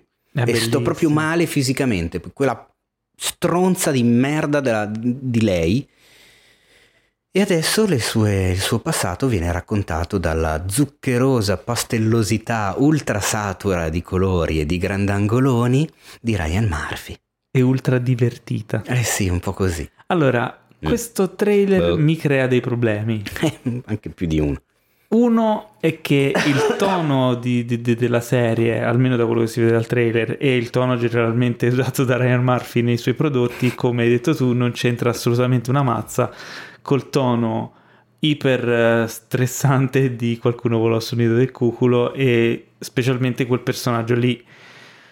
Eh, l'altro problema è che che senso ha? Intanto una serie incentrata su quel personaggio non è un personaggio che io voglio vedere per, per un'ora, figurati per eh, quante sono le puntate, eh, nove puntate de- della stagione. Più la seconda stagione è Più già confermata, stagione. tra l'altro. Eh, Boh. non amo particolarmente Sarah Paulson. Beh, però è in gamba. Non lo so, Mm. mm. quello l'ho visto non, non mi fa impazzire e secondo me nel ruolo non c'entra una mazza. No, quello purtroppo anche nel trailer, anche secondo me era un po' fuori Ma fuoco. probabilmente non è colpa sua, probabilmente è colpa proprio della direzione, del tono che, che- che gli ha dato Ryan Murphy. E inoltre non vorrei che venisse poi riabilitata in qualche modo o giustificata, perché è un personaggio che è così, è così per un motivo, è così per raccontare quella storia. Non, c- non trovo proprio il senso di fare una serie No. così. Anche perché cosa vuoi, vuoi farmi capire il perché era diventata stronza? Non ha senso. Cioè, perché? Perché io dovrei provare pena e compassione per quella merda di, di person- di- di- di personaggio? Allora, se non avete visto qualcuno volò sul nido del Madonna, cuculo, no, intanto fatevi un favore. no, allora, se non avete visto qualcuno su- volò sul nido del cuculo, prendetevi a schiaffi. Credo Adesso. che sia nella mia top 10. in Ma, ma assolutamente. Ma stai È scherzando? un capolavoro incredibile. Probabilmente il miglior ruolo di Jack Nicholson. Ah, oddio. eh, bella lotta, però primi, sì, sì. assolutamente. E eh, è un film da vedere. Il personaggio della- dell'infermiera è un personaggio chiave perché è il contraltare di, di tutta la vicenda ed è un personaggio creato per snervarti perché snerva il protagonista. Quindi, insomma, eh, sicuramente è un personaggio iconico, però allo stesso tempo non è quel personaggio che dici, cioè non è, non è un villain, non è Darth Vader, non è, eh, che ne so, eh, un personaggio del cinema iconico in quel senso lì. È iconico perché il film è iconico. Mm. È legato al film, è legato alla storia. Tutto quel film è un film corale alla fine. Cioè, il personaggio protagonista è Jack Nicholson. Vediamo tutto bene o male dal suo punto di vista, però è un film corale allo stesso tempo. E lei è una pedina di questo sistema, di questa storia. Quindi, cioè, boh, non- proprio, non- secondo me non ha senso. No, Eh, non- onestamente, sono curioso più che altro di capire perché l'hanno fatto, cioè qual è il senso del, del tutto. E, e solitamente a me Ryan Murphy di- diverte anche, Hollywood l'ho vista Sì, anche divertito, però eccetera. posso dire che fa sempre un po' tutto ormai, sempre un po' tu- tutto, sembra sempre un po' Sì. tutto uguale. Sì, sì, anche vedendo questo trailer sembrava di vedere Anche una la- la- puntata la- di Hollywood. Eh, la fotografia alla fine, Tutto anche il grey color grading è sempre tutto ultra saturo, ultra colorato, con questi rosa carichi, gialli carichi, questi verdi Non lo so. così grossi. I personaggi sono tutti, eh, come si dice, eh, vestitissimi di tutto punto, tutti ultra pettinati, ultra rasati, perfetti, pulitissimi. Che eh, è proprio, è proprio come non era il film. Boh, perché il film è, esatto. desaturato, Eh, sì. iperrealistico, con un girato certo... in un manicomio con delle vere con, con le comparse che erano dei Sì, veri cioè- pazienti dell'ospedale psichiatrico. Cioè, Tra non l'altro ricordiamo che qualcuno volò sul nido del cuculo ancora oggi uno dei tre film nella storia degli Oscar ad aver vinto i Big Five, ovvero miglior Ah, sì? film, miglior regia, miglior attore, miglior attrice, miglior sceneggiatura. Figo. Accadde una notte, qualcuno volò sul nido del cuculo e il silenzio degli innocenti. Ci hanno fatto solo questi tre. Bello. Mm. L'ultimo che poteva farcela negli ultimi, mi sembra, 25 anni, perché poi devi anche Certo. trovartici ad avere le nomination. era La La Land che però se l'è beccata in quel posto. No, non è vero, non era La La Land perché Ryan Gosling non era nominato come ah, miglior. ok. No, non è vero, aspetta, era nominato, Plot ma non- era l'ultimo... Sì, allora, scusate, mi ripiglio un attimo. L'ultimo film che avrebbe potuto vincerli è, stat- era- è stato La La Land, che però, come tutti sappiamo, C'è stato un qui pro quo. non li ha vinti anche perché al di là dell'attore c'è stata la famosa Querelle sul miglior film.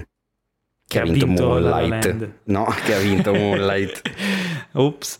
Allora, niente, siamo arrivati finalmente alla sezione delle recensioni. Abbiamo 5 titoli di cui parlare, quindi saremo molto... No, 4 o 5? 5. Non mi ricordo. Saremo molto rapidi perché sennò finiamo dopo domani e iniziamo con un film che si intitola Prospect che ha visto Teo e che adesso brevemente Ok. in poche parole ci racconterai mh, perché insomma, se ti è piaciuto, se non ti è piaciuto, di che parla, quello che ti. Allora, lo trovate su Amazon Prime Video. È l'esordio nel lungometraggio dei due registi che adattano in maniera più estesa un loro cortometraggio. È fondamentalmente una storia western Mhm. ambientata però in un mondo fantascientifico. Mm. Ultra low budget, cioè proprio l'hanno girato con quattro noccioline e credo che secondo, cioè, molto probabilmente la gran parte del budget è servita a pagare Pedro Pascal Ah, perché vabbè. ormai ha una certa fama e forse i primi 5 minuti iniziali dove vedi della CGI con questi pianeti, queste stazioni spaziali eccetera. Ehm, Beh, già il setting su Pedro Pascal, sci-fi western, già mi sta intrigando. Sì, no, ma allora poi anche la fotografia c'ha un lavoro particolare, tutta molto giocata sui colori del verde, del marrone, tutta molto sottotono, non c'è quasi niente, non, non ci sono i neon, non ci sono queste cose ultramoderne. E anche la tecnologia stessa all'interno del film, quindi le navicelle, i costumi, le tute, i respiratori, le armi, sono- sembrano tutte prese da un film degli anni 70-80. Eh, I funzionamenti sono tut- è tutta roba meccanica, non ci sono touchscreen, non ci Ok. sono LED, non, Ok, non sì, c'è sì. niente di, di- di- di- digitale, è tutto retro. E lui è un cacciatore d'Italia che deve trovare Eh, un no. bambino. No. in realtà no, i protagonisti sono un papà con la, con la figlia che eh, devono fare un qualcosa su questa Green Moon, questa luna verde. Si scoprirà dopo che eh, sono degli scavatori, eh, chiamati così, che devono estrarre delle gemme da, da, Cinque gemme da colorate. dentro delle bestie che vivono nei so- nelle- de- sot- sottoterra, diciamo appena nascosto dal terreno di questo Sì. pianeta abbastanza inospitale. Pedro Pascal è un malvivente comunque che chiaramente va a rompere le palle al papà e alla bambina. Non dico nient'altro perché Mhm. altrimenti veramente direi troppo. Quindi lui è l'antagonista, non è? Esatto. Ah, ok. Mm, Vabbè, è tutto un po' sfumato. Nì, esatto. Vabbè, figo. Eh, fondamentalmente se ci fossero, cioè se invece dei tutoni spaziali con i respiratori su una luna verde a estrarre gemme dalla, dalla pancia di queste bestie molli, strane, loro avessero gli speroni, il cappello, i cavalli e dovessero cercare l'oro nel fiume, non cambierebbe assolutamente niente. E secondo me questa è, un- è- è figa come, come idea. Nel senso, è uno dei limiti del film, ma personalmente l'ho visto come un pregio, perché comunque mi stai raccontando una storia che posso raccontare anche in un altro modo, ma tu scegli di raccontarmela in questo modo e il tutto ha un'atmosfera eh, che non vedevo da un sacco di tempo, un film con un'atmosfera propria così marcata, così forte, anche perché per darti l'idea di essere su un altro pianeta non fanno nient'altro che metterti eh, in, eh, in CG dei pulviscoli eh, in mezzo così, nell'aria, che vanno dal, dal basso verso l'alto. Non c'è nient'altro. E quello però è sufficiente.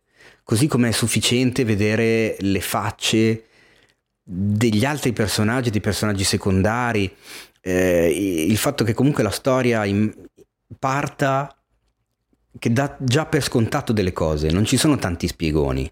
Anzi, all'inizio fai anche fatica a capire chi sono i due, che rapporto hanno tra di loro, perché all'inizio non riesci neanche a riconoscere bene che siano padre e figlio, non lo riconosci da subito. Cosa devono fare? Perché si trovano lì? Che cosa sta succedendo? Chi sono quelli attorno a loro? Eh, il film inizia subito e tutte queste cose le impari guardando il film, perché l'importante non è spiegarti il prima, ma è raccontarti quello che sta succedendo in quel momento lì. È una storia fondamentalmente si può vivere anche come una sorta di coming of age da parte della ragazzina, perché chiaramente lei, in quanto più piccola degli altri protagonisti, deve affrontare delle decisioni importanti, vivere delle situazioni poco piacevoli e riuscire a cavarsela. La storia secondo me non è prevedibile, Mm, mi ha stupito, mi ha, mi ha affascinato tantissimo perché più passa il tempo più rimani dentro, dentro la storia. Le musiche secondo me sono azzeccatissime e, e aderenti a quel tipo di... Vorrei trovare un altro termine per dire atmosfera, ma non, non mi viene. Quel tipo di- di- di mondo, quel tipo di universo creato da- dagli sceneggiatori. Secondo me è- è- è davvero consigliato. Soprattutto in un mondo in cui ogni- ormai ogni due per tre ci si lamenta perché non c'è più nessuno che fa qualcosa di originale, beh, secondo me questo è qualcosa di originale. Quanto dura? Ma mi sembra un'ora e 40, un'ora e Perfetto. 35, sì, ma è una cosa molto, molto leggera. Scivola. Scivola e... Cazzo, ti tira in mezzo, perché poi appunto è bello anche scoprire quel mondo che non ti viene neanche raccontato fino in fondo. Cioè tu ancora alla fine del film hai un sacco di domande in testa, ti chiedi chi era quello, perché quella roba funzionava in quel modo, perché... Ma poi ti rendi conto che in realtà chi se ne frega, cioè nel senso ti hanno raccontato un evento all'interno di quell'universo che non sai neanche se è un futuro distopico, un'altra civiltà, un sì, futuro non- tra 3000 anni. Spesso non c'è bisogno di spiegare un- tutto. Una linea alternativa perché in realtà sono degli anni 70 che non siamo riusciti a vivere. Cioè, chi se ne frega? Va bene così. Ah. Questo era Prospect. Prospect, che è su Amazon Prime Video, esatto. Su Prime Video. Allora, invece, eh, io, questo dicevi scorre bene. Quello invece che non scorre tanto bene è Fear City, New York vs. The Mafia, che è una miniserie documentaristica che è disponibile su Netflix. Sono tre episodi da circa 45 minuti, quindi mi aspettavo che scorresse bene, eh, che raccontano eh, di un episodio, cioè un episodio, insomma, di, di- di- un capitolo molto importante della lotta alla mafia a New York e raccontano della New York degli anni 80 che era un po' dominata dalla mafia. Da cinque famiglie soprattutto. Sì, mi sa più di cinque famiglie. Mm. Però sì, le cinque famiglie principali più altre satelliti erano tipo otto famiglie. Ehm, cosa successe in questi anni? Intanto l'argomento mi interessava, mi incuriosiva molto perché sentiamo spesso, lo vediamo nei film, ne sentiamo parlare, è un argomento strabusato nel cinema, però sempre dal punto di vista della- delle famiglie mafiose e, e di questi personaggi. Eh, sia che siano personaggi di finzione, sia che si racconti di personaggi realmente accaduti, realmente insomma, esistiti. Eh, in questo caso si racconta di come eh, la- l'FBI eh, e la polizia di New York siano riusciti a smantellare queste cinque famiglie e di come sia nata la legge Rico che se ne sente sempre parlare appunto nei film, come funziona la legge Rico e come sia stata usata poi da Rudolf Giuliani, che in quegli anni era diventato un eroe, eh, per appunto mettere in galera eh, fondamentalmente i boss di tutte le famiglie, tutti insieme, cioè quindi un evento incredibile. Tutto questo viene raccontato grazie alle registrazioni delle intercettazioni telefoniche che erano state fatte, quindi si, si sente proprio, si ascoltano e vengono trascritte le vere intercettazioni e, si e la storia è raccontata da tutti i vari agenti che hanno preso parte alla, non solo gli agenti, anche ci sono insomma esperti legali, professori di legge, quello che ha, che ha- che ha inventato la legge Rico, Rudolf Giuliani, tutti i personaggi che hanno preso parte a quel mondo e anche alcuni personaggi del mondo criminale, gente che si è fatta 10 anni o più di galera, che ora è uscita e racconta la sua versione dei fatti. Detto così sembra super figo.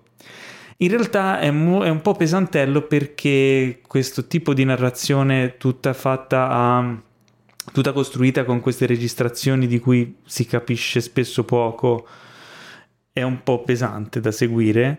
Eh, dall'altro canto l'argomento è molto interessante, quindi mi ha tenuto, diciamo, ha sopperito alla- ai suoi difetti in termini di, di- di- di proprio eleganza e velocità della narrazione perché mi interessava l'argomento.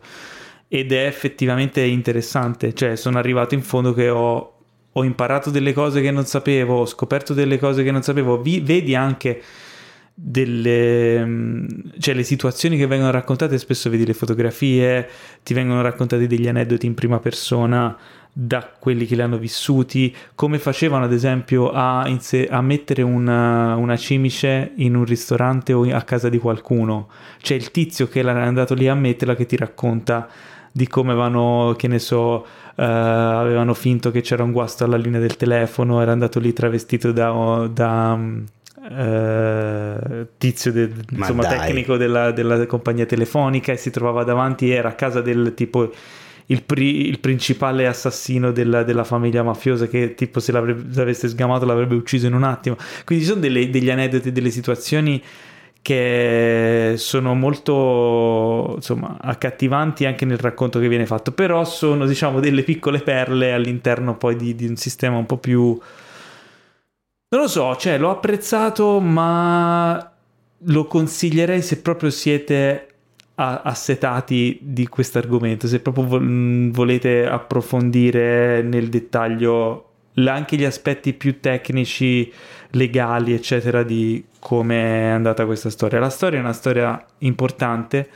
Il personaggio di, di Giuliani che adesso insomma è tornato un po' anche sulla insomma le news eccetera per, eh, perché il, eh, lui cos'è il capo del team legale di Trump no? Mm. quindi insomma ha, acquisito anche una connotazione non propriamente positiva però nell'epoca che, che poi dopo questa impresa lui è diventato sindaco di New York insomma è un personaggio Ru- Rudolf Giuliani è un personaggio gigantesco nella storia proprio e vabbè insomma Fear City New York vs The Mafia se siete appassionati dell'argomento lo consiglio se cercate un documentario particolarmente accattivante e coinvolgente forse non è quello che, che cercate eh. Nel caso sappiate che su cinefx.it trovate anche la recensione scritta da Emanuele Antolini di Cosa ne ha pensato City. Emanue- Emanuele? A quanto ho letto a lui è piaciuto. Ma a me, guarda, è, è piaciuto, però con riserva. Cioè, secondo me non lo so, poteva essere un po' più scorrevole. Mm, ok. ho, ho fatto fatica in alcuni momenti, mi è piaciuto perché l'argomento è figo e ci sono delle parti molto belle, quindi ribadisco. Eh, poi abbiamo una recensione da parte tua di una serie molto importante, di- Mhm. delle serie originali di Prime Video, Mhm. che è uscita ormai qualche tempo fa, ma Eh che sì. forse vale la pena di recuperare. E stiamo parlando di. Homecoming. Quindi c'è Spider-Man. No, non No. c'entra un cazzo. Allora, è... mm, allora, eh, come faccio? Quindi c'è da dove Sandra inizio? Bullock. Da dove inizio? No, c'è una... Diciamo che è una ex... eh, Come si dice? Ex Sandrocchio. Vice. Cosa vuol dire? C'è No, nel senso che quando ero più giovane... A questo non c'entra, non, se- non mi interessa un cazzo a nessuno di A questa me cosa qua. Vabbè, a me è stata per anni sulle balle Giulia Roberts. Perché faceva Pretty Woman. No, perché faceva tutti i personaggi uguali, con questo sorrisone 85 denti. C'è il sorriso così. Cosa Ah, deve capito, fare, ma povera- faceva sempre, quella, faceva sempre quella roba lì. Poi infatti ha fatto Erin Brokovich Bello. e lì ho detto, oh cazzo, ma vedi che allora sai fare personaggi diversi. Pam, botta di premi, Oscar, applausi. Cazzo, allora vai avanti a fare roba diversa da quella che hai sempre fatto, con il sorrisone, con i capelli lì. Non lo so, vabbè. E poi ho cambiato volta? idea, poi mi è stata simpatica anche ba- banalmente negli Ocean, eh, eccetera, eccetera. Ha fatto anche un sacco di altre cose. Ma è in gamba la Giulia, non è che stia dicendo di no, a differenza di quell'altra che meglio non parlare. Soprassediamo. Ehm, allora, co- cosa è successo? Fondamentalmente che una volta che ho finito Mr. Robot, serie di cui ho parlato pochissime puntate fa, se non addirittura l'ultima prima della pausa, ero in astinenza da roba di Sam Ismail, che è lo showrunner di Mr. Ok. Robot. Ho detto, avrà fatto qualcos'altro quest'uomo, fammi cercare cosa ha fatto, perché voglio ancora quella roba lì, perché secondo me lui è uno di quelli che, che ha quelle robe lì. E ho scoperto Homecoming, di cui lui però fa solo la regia, ma è sufficiente, evidentemente ci mette proprio la manona. Allora, Homecoming è una serie, eh, adesso è arrivata la seconda stagione, ma è una serie antologica, quindi nella seconda stagione c'è Janelle Monae ed è tutta un'altra storia, non c'entra assolutamente nulla. Io parlo della prima stagione, che è quella con Julia Roberts, si era capito, e Stephen James. La cara Giulia interpreta Heidi, che è una dottoressa che lavora in questa, ehm, in questa clinica privata per il reinserimento dei soldati americani al rientro dalle missioni che hanno dei problemi di PSD, post- PTSD. Mh, stress post-traumatico e che non se la sentono di rientrare subito nella civiltà, nella società civile. Mm. Quindi fondamentalmente il titolo Homecoming, diciamo, l'elemento conduttore, essendo una serie antologica, è quello proprio del rimpatrio dei... del rientro in rientro realtà dei- perché la seconda stagione l'ho vista e non c'entra assolutamente Ah, non ci sono i soldati? no Ah, ok. la protagonista che non si ricorda chi è e deve, deve tornare a, a dov'è però prima deve scoprire dove, dov'è il suo dove Quindi diciamo che è Ecco. antologica un po' alla... sì diciamo che c'ha- vorrebbe avere le atmosfere allora no la seconda stagione non c'entra proprio niente io voglio parlare della prima che secondo me è eccezionale Ok. non capisco perché sia passata così sotto Ma silenzio no, guarda che ha avuto la sua risonanza quando Ah, è uscita. ok. se- No, anche perché, parlava. raga, la Roberts è qualcosa di devastante. Sì, ma era stata anche nominata, se non sbaglio. ah, ok. No, allora sono rimasto indietro io perché, porco cane, cioè, è di, un bravo imbarazzante in questa stagione qui, in quella serie lì. Ma sorride? Sorride poco, però sorride. però Ok, sorride. E, mm, fondamentalmente lega soprattutto con uno eh, dei soldati, quindi lo fa parlare, registra le, le- le- le conversazioni.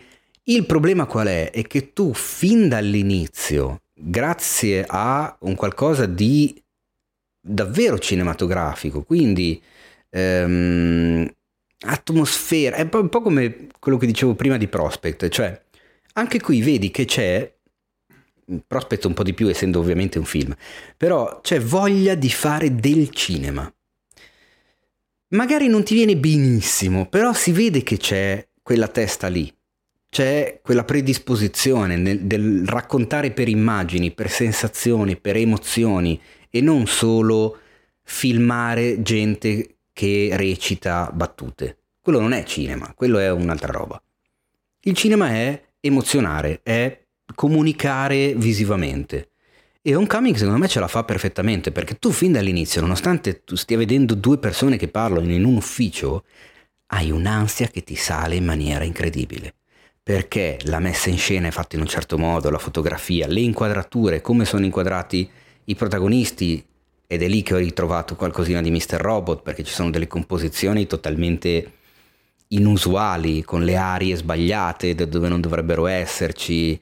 Eh, per composizioni... An- angolo del tecnicismo becero, si parla di aria, eh, in un'inquadratura l'aria è quella, vuoto, quella diciamo. porzione di inquadratura non coperta da qualcosa.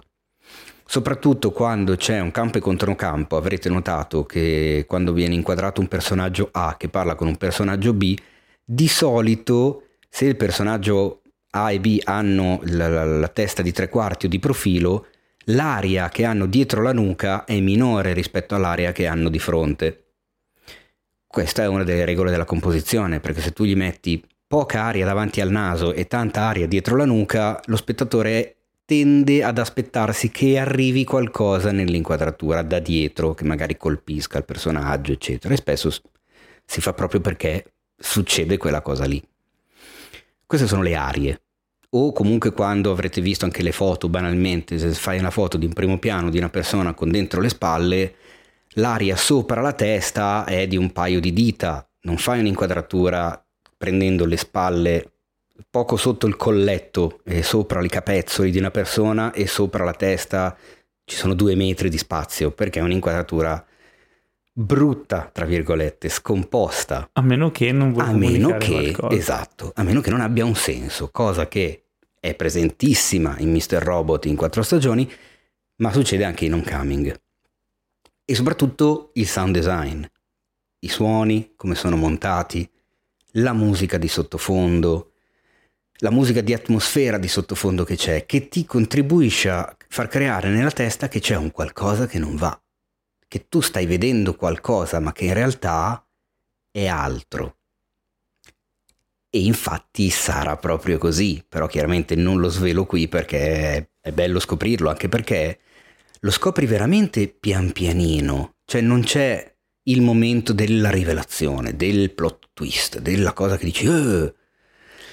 È tutto uno slow burn continuo, cioè scopri pian pianino ed entri sempre più in questo mistero, in questo thriller, eh, in una serie che fondamentalmente parla di memoria, di, di cam- di- di gestione della memoria, di traumi, di incidenti nel passato, di cose che vogliamo rimuovere ma che poi non riusciamo a farlo fino in fondo e che quindi il nostro cervello, se prima ci aiuta a rimuoverlo, poi ci colpisce perché nel momento in cui lo facciamo tornare a galla e quindi cambiamo sia noi che la percezione di, di quel ricordo che avevamo rimosso. Eh, secondo me è molto interessante, molto, molto bella, mi ha, mi ha affascinato un casino. È una di quelle serie che quando arrivi alla fine sei lì che dici, "Mm, anzi mi sarei visto volentieri altre sei puntate di sta roba. Cioè invece proprio... la seconda stagione non c'entra una mazza. Invece la seconda stagione non c'entra una mazza. Tra l'altro non sono neanche tante, mi sembra che siano una decina di puntate di Mhm. Homecoming. Se, se avete voglia di vedere anche qui, ripeto, se siete tra quelli, e siamo tanti, mi ci metto anch'io, che spesso lamentano la mancanza di originalità nella serialità o nella cinematografia contemporanea, Homecoming è un altro dei consigli che mi sento di darvi. Bene. Ok, andiamo avanti. Allora, eh, io ho visto... Pensavo fosse il momento, arriva giunto il momento che tutti odiamo. No, abbiamo ancora Non- due cose. Oh, la madonna, che puntatona. Eh sì, ormai le ho annunciate, non possono, ma sarò veloce. Allora, ho visto un altro documentario, questa è stata per me una settimana di documentari, che si chiama Todd McFarlane Like Hell I Want, eh, ed è un documentario su appunto Todd McFarlane, che per chi non lo sapesse è uno dei più influenti fumettisti americani degli ultimi eh, boh, 30 anni, credo. 20-30 anni. Ehm, il, il documentario è disponibile su YouTube. Io lo conosco per Spider-Man e Spawn. per dire. Esatto, Ok. proprio lui, esatto. Eh, Todd McFarlane in realtà non è solo un fumettista, ma è anche un imprenditore. Eh, è un... Eh? Perché? Non è, no, non so perché ma mi è venuto. Non, so- non è solo un fumettista, ma è anche un pasticcere. ma che sti cazzi, quindi. Non so se sa fare bene i dolci, però sicuramente sa fare bene business, perché non solo lui ha rivoluzionato il fumetto americano, e, e poi ti spiego perché, ma ha rivoluzionato anche il mercato dei giocattoli, in quanto eh, il mondo attuale delle action figure eh, di- che si trovano in giro di tutti i personaggi del cinema, action figure super dettagliate, eh, super belle come statuette da metterti in casa, insomma anche per adulti, è un mondo che ha creato lui, che ha inventato lui eh, con la sua McFarlane Toys. Eh, e inoltre è riuscito anche a, mm, a rivoluzionare il mondo del fumetto non solo come eh, mezzo, cioè come stile di espressione, ma anche a livello business perché ha fondato eh, ha avuto l'idea, ha fondato la Image Comics che è diventata la più grande casa editrice indipendente americana.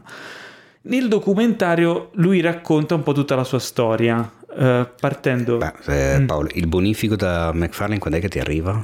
Allora, questo è, un, questo, è un, allora, questo è un problema del documentario. Il documentario è vagamente Agiografico. propagandistico. Insomma, se ne parli così tu. No, ah, però è un personaggio che mi è sempre affascinato perché lui effettivamente è stato un personaggio di rottura nel mondo cioè, dei comics. Se siete appassionati di fumetto, sicuramente lo, lo conoscete, sapete bene chi è. Lui è arrivato da giovane in Marvel quando Marvel era ormai diventata una, eh, un- una società un po' stantia, eh, si facevano le cose sempre allo stesso modo e lui era, spingeva per andare controcorrente, per fare cose che non erano mai state fatte prima. Lui, che ne so, disegnava le vignette e faceva uscire, che ne so, un braccio, una gamba, una ragnatela fuori dalla vignetta, no? Come se fosse una, una cosa tridimensionale che veniva fuori dalla pagina. E gli dicevano: No, questa cosa non si può fare, non la devi fare. E lui la faceva lo stesso.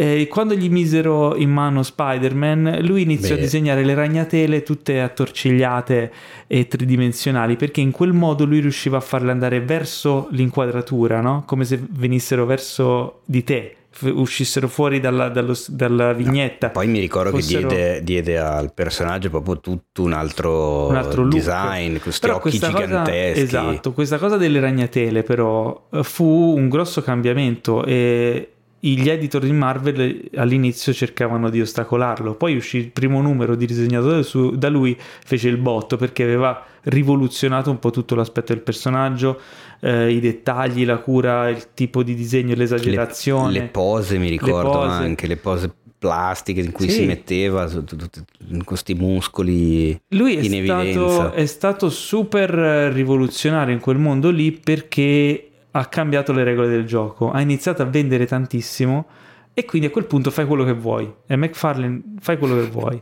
Eh, e, da lì lui, lui fece la seconda rivoluzione, cioè stufo del fatto che comunque doveva rispondere a qualcuno, comunque le cose che lui faceva non erano sue, decise di fondare la Image Comics eh, insieme a- a- ai più grossi talenti della Marvel. Praticamente se fecero una sorta di Ammutinamento. ammutinamento, presero e se ne andarono con la promessa che Image Comics dava la proprietà delle- dei personaggi delle opere all'autore. Quindi, mentre in Marvel tutti i personaggi erano di proprietà di Marvel, e poi si è visto questo a- a cosa ha portato adesso, perché il più grande patrimonio di Marvel sono i suoi personaggi. I suoi personaggi valgono probabilmente miliardi di, di dollari come, come proprietà intellettuale, Mhm. no? Eh, non tanto i fumetti o il business o le vendite, sono i personaggi il vero valore. E quindi lui, fondando Image Comics, eh, ogni autore aveva la proprietà del suo personaggio. E il, suo, eh, il personaggio che lui creò era Spawn, che in realtà era un, era un personaggio che lui disegnava da bambino, cioè da ragazzino. Infatti il documentario è interessante perché va a approfondire un po' come sono nate varie cose. E la sua idea imprenditoriale era quella di creare quattro pilastri, cioè creare il personaggio, venderne i fumetti, creare dei giocattoli, creare, andare in tv e cinema e creare dei videogiochi. Mm. Ed è riuscito a fare tutte queste cose, perché di Spawn è stata fatta una serie animata della HBO, che andava sulla HBO, che era un, un cartone americano eh, iper violento e per adulti in- negli anni 90, in cui insomma era un prodotto è un tipo di prodotto che veniva fatto solo in Giappone. Venne fatto un film negli anni 90, Di cui però è meglio non parlare. di- non riuscitissimo, però... Con John comunque fu- Leguizamo, nella Sì, parte di- de- del cattivo, se non Di, sbaglio. sì. Oddio, mi viene in mente il nome del cattivo, dai. Eh, non me lo ricordo. Letor, eh, non Perculator. Eh, non me lo ricordo. Porco Però cane. c'è da dire, tra l'altro, che Spawn è stato uno dei primi personaggi afroamericani di successo nel mondo dei Violator. Violator. È stato uno dei personaggi afroamericani, eh, trasposizione tra l'altro al cinema di un supereroe afroamericano molto prima di Black Panther o anche Blade. Eh, e sono stati fatti anche svariati videogame, quindi comunque lui è riuscito a creare un impero. Spawn tuttora viene pubblicato e tra l'altro il documentario si conclude anche con la sua dichiarazione che sta lavorando a un film di Spawn, un nuovo film Eh sì, a quanto pare. diretto da lui. Ora, come dicevo, il documentario è un po' geografico, è un po' promozionale nei suoi confronti, però allo stesso tempo, secondo me, ti dà delle, dei- degli approfondimenti su lui come persona e come personaggio. Delle cose interessanti ci sono. Se siete fan di McFarlane o incuriositi da lui come personaggio, secondo me non è male come, come documentario. Eh, niente di stratosferico, però ero curioso dell'argomento e mi ha, Sei rimasto soddisfatto. soddisfatto, Molto sì. bene. Ma è arrivato il momento che tutti... E i Beastie Boys? Ah, già, è vero. Eh, Madonna, ma l'ho sì, visto una vita fa ormai. Tu mi hai detto Beastie Boys. Ah no, sì, vabbè, ma in scaletta da, da sei anni ormai quella roba lì. Allora, Sì, breve, sì, circonciso. sì, breve, devo parlare di uno dei gruppi che hanno sconvolto l'hip hop e mi hanno cresciuto No, da quando ero parlare, bambino. devi parlare del documentario, Eh, non del gruppo. Non è un vero e proprio documentario, perché Ah. attenzione, allora, The Beastie Boys Story di con la regia di Spike Jones che Ah, mitico Spike. Eh sì, che tra l'altro è anche il regista di un bel paio di- dei loro videoclip più fighi, E non solo. e non solo chiaramente, è regista di Her, regista di... Oddio, il ladro di, orchidee adaptation Orchidee, esatto. e essere John Malcolm Eh sì. di cui abbiamo parlato prima perché sono scritti da Charlie, Kaufman. Eh, dunque, velocissimamente spero di essere velocissimo. Chi sono brevemente prima i Beastie Boys? Mi viene da piangere a spiegare una roba del genere a, a questi ragazzini che non lo sanno, ma secondo me lo sanno anche loro, dai. Vabbè, sono tre ragazzi eh, newyorkesi che negli anni 80 ebbero un successo stratosferico facendo del rap. Loro sono bianchi. Ecco, questa è eh, in pochissime parole la, la- la storia dei Beastie Boys. Eh, Sono come Eminem. sì, ma erano, sono stati Eminem 15 anni prima di Eminem. Eh, in un momento in cui ovviamente il rap e l'hip hop era in totale eh, evoluzione ed espansione ancora, c'era un sacco di, di- di- rap politico, eh, ovviamente in mano agli afroamericani, ma sono arrivati loro a fare bordello, a fare casino con le chitarre, chiaramente con il- l'occhio furbo e che ci vide lungo di, di Rick Rubin e non solo, ovvero il produttore, e fecero il botto con soprattutto con il primo disco serio, License to Ill dell'86 con l'aeroplano in copertina. Io sto parlando di queste cose perché io ho tutti i dischi dei Beastie Boys. Tutti tutti? Eh, se conto vinili, cassette e CD, ho la discografia dei Beastie Anche Boys quello a con la cover blu? Non esiste quello con la cover blu. Volevo vedere se eri sul pezzo. E compreso il disco in cassetta, però quello, mezzo, quello che hanno fatto un, un disco soltanto punk, dove fanno di quelle robe assurde con copertina scritta a mano. Vabbè, comunque, tornando al documento, sì, assolutamente, li ho sempre amati tantissimo, ma anche perché dal punto di vista visivo dei videoclip facevano delle robe totalmente originali.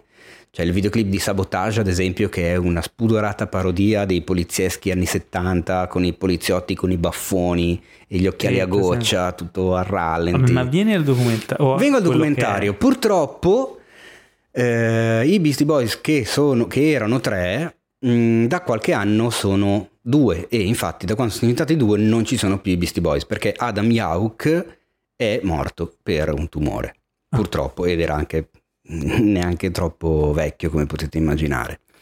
Ovviamente Mike D e Ed Rock, gli altri due rimasti, hanno deciso di sciogliere immediatamente il gruppo, anche perché il gruppo si era formato soprattutto grazie a lui, lui che era il motore Mhm. di tutto quanto, lui che era ehm, il finto regista svizzero dietro alle regie dei videoclip quando non c'era Spike Jones, era Adam Yauch con un alter ego e, un, eh, e uno pseudonimo. Era comunque quello che metteva in moto più le cose. Il documentario è molto figo perché? Perché è raccontato dalle voci dei due Beastie Boys eh, rimanenti sul palco di un teatro davanti alla gente, registrato dal vivo, e dietro di loro sul megaschermo cinematografico compaiono o delle foto o dei, cont- dei brevi contributi video, mentre loro due raccontano la loro storia, Figo. da quando erano ragazzini fino a quel momento lì in cui avviene la registrazione. Ma è tipo un, un po' improvvisato o è preparato? No, si vede che è tutto scritto, Ok. ma la cosa divertente è che eh, evidentemente ne hanno registrate, hanno registrato più serate e le hanno messe insieme e alcuni rimasugli, alcuni errori, alcuni scherzi tra loro e Spike Jones e l'addetto al, al mixer video che doveva mandare i contributi sullo schermo sono rimasti anche nella versione che poi c'è finale del film perché si sentono proprio degli scambi di battuta. Allora qua dovrebbe, dov- in questo momento doveva uscire questa immagine, però l'altra sera ha fatto poco ridere, secondo me è meglio se non la mettiamo. Ah ok, l'ha messa lo stesso. Vabbè, cioè tutti Ah. questi scambi, cosa che tra l'altro poi nei titoli di coda eh, si vedono tutti questi outtakes, eh, tutte queste scene scartate diciamo che fanno ridere. E, allora, per chi li conosce, per chi li ha seguiti da, ad esempio io, eh, da, da- ormai, senza esagerare, 30 anni, è, la cosa è emozionante, ma senza il minimo dubbio. Emozionante, commovente, anche in un paio di punti, divertentissimo quasi sempre. Loro due comunque ancora oggi sono due macchine da palco, sono proprio due, due intrattenitori, soprattutto uno dei due. Eh, vedere come è nato tutto, anche perché poi bene o male coprono 30 anni di, se non di storia della musica newyorkese, storia di un certo tipo di movimento della storia di- della musica newyorkese.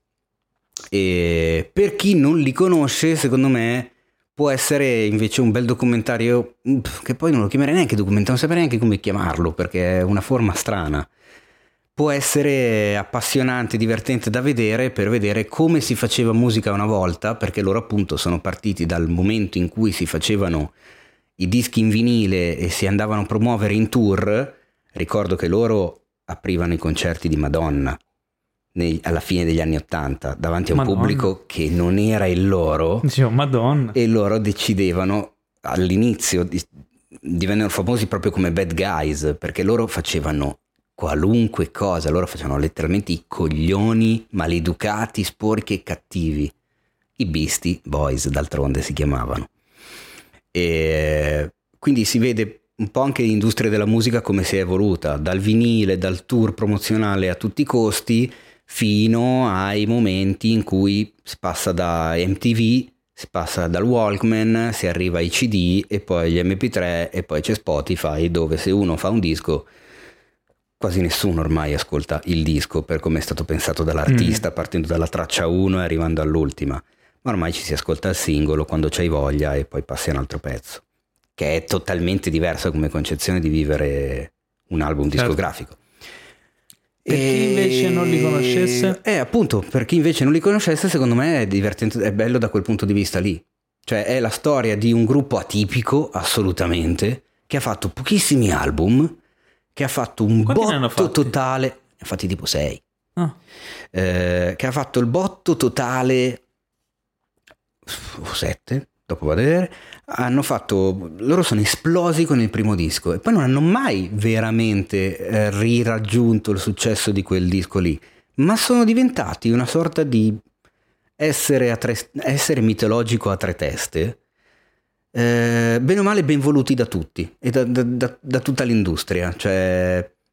E neanche loro sanno spiegarsi come è avvenuto il passaggio, cioè quando hanno capito che non era più il caso di fare i ragazzini viziati eh, con un pene gigante gonfiabile sul palco eh, e una ragazza nella gabbia che doveva... ba- cioè Cose, Sì, sopra no, dei- loro al primo tour hanno deciso di fare delle richieste assurde e guarda caso gliel'avevano esaudite e poi a quel punto dovevano rimanere nei personaggi, Certo. cosa che a un certo punto, a un certo punto quasi subito gli è pesata.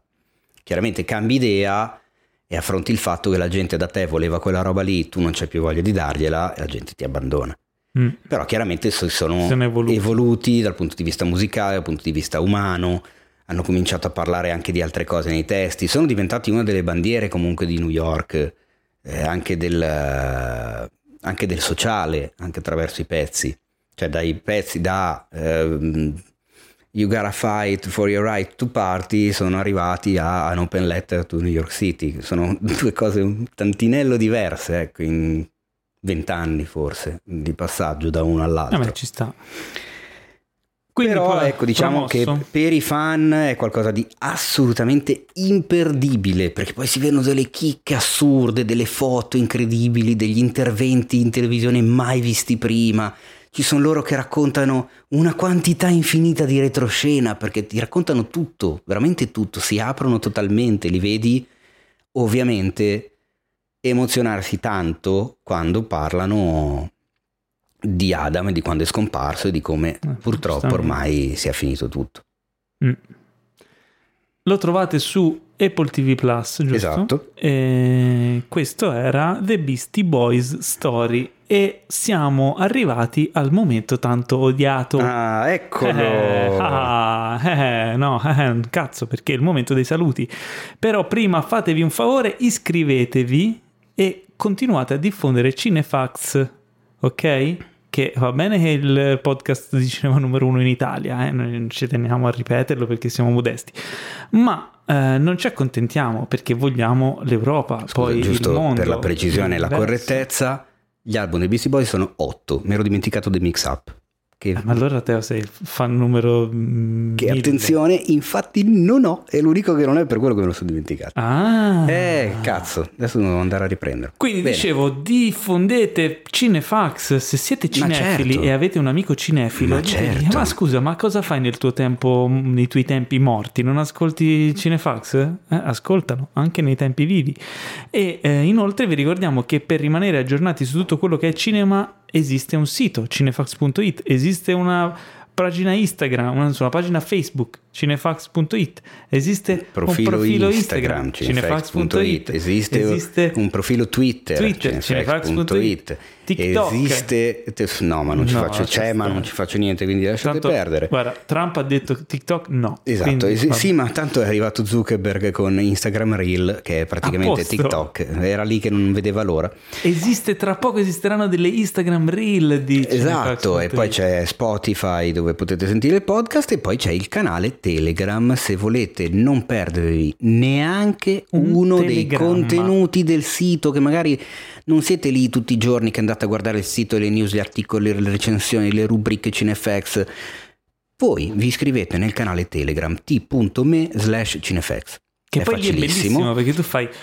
È arrivata una nuova... eh, Scrivi tipo, è arrivata una nuova news, stop. È una news incredibile. Eh, no, questo è stop. tipo i Non è- telegrammi. Non è così. Sei un Terry, Io non l'ho cretino. mai usato, non lo so, io me lo immagino così.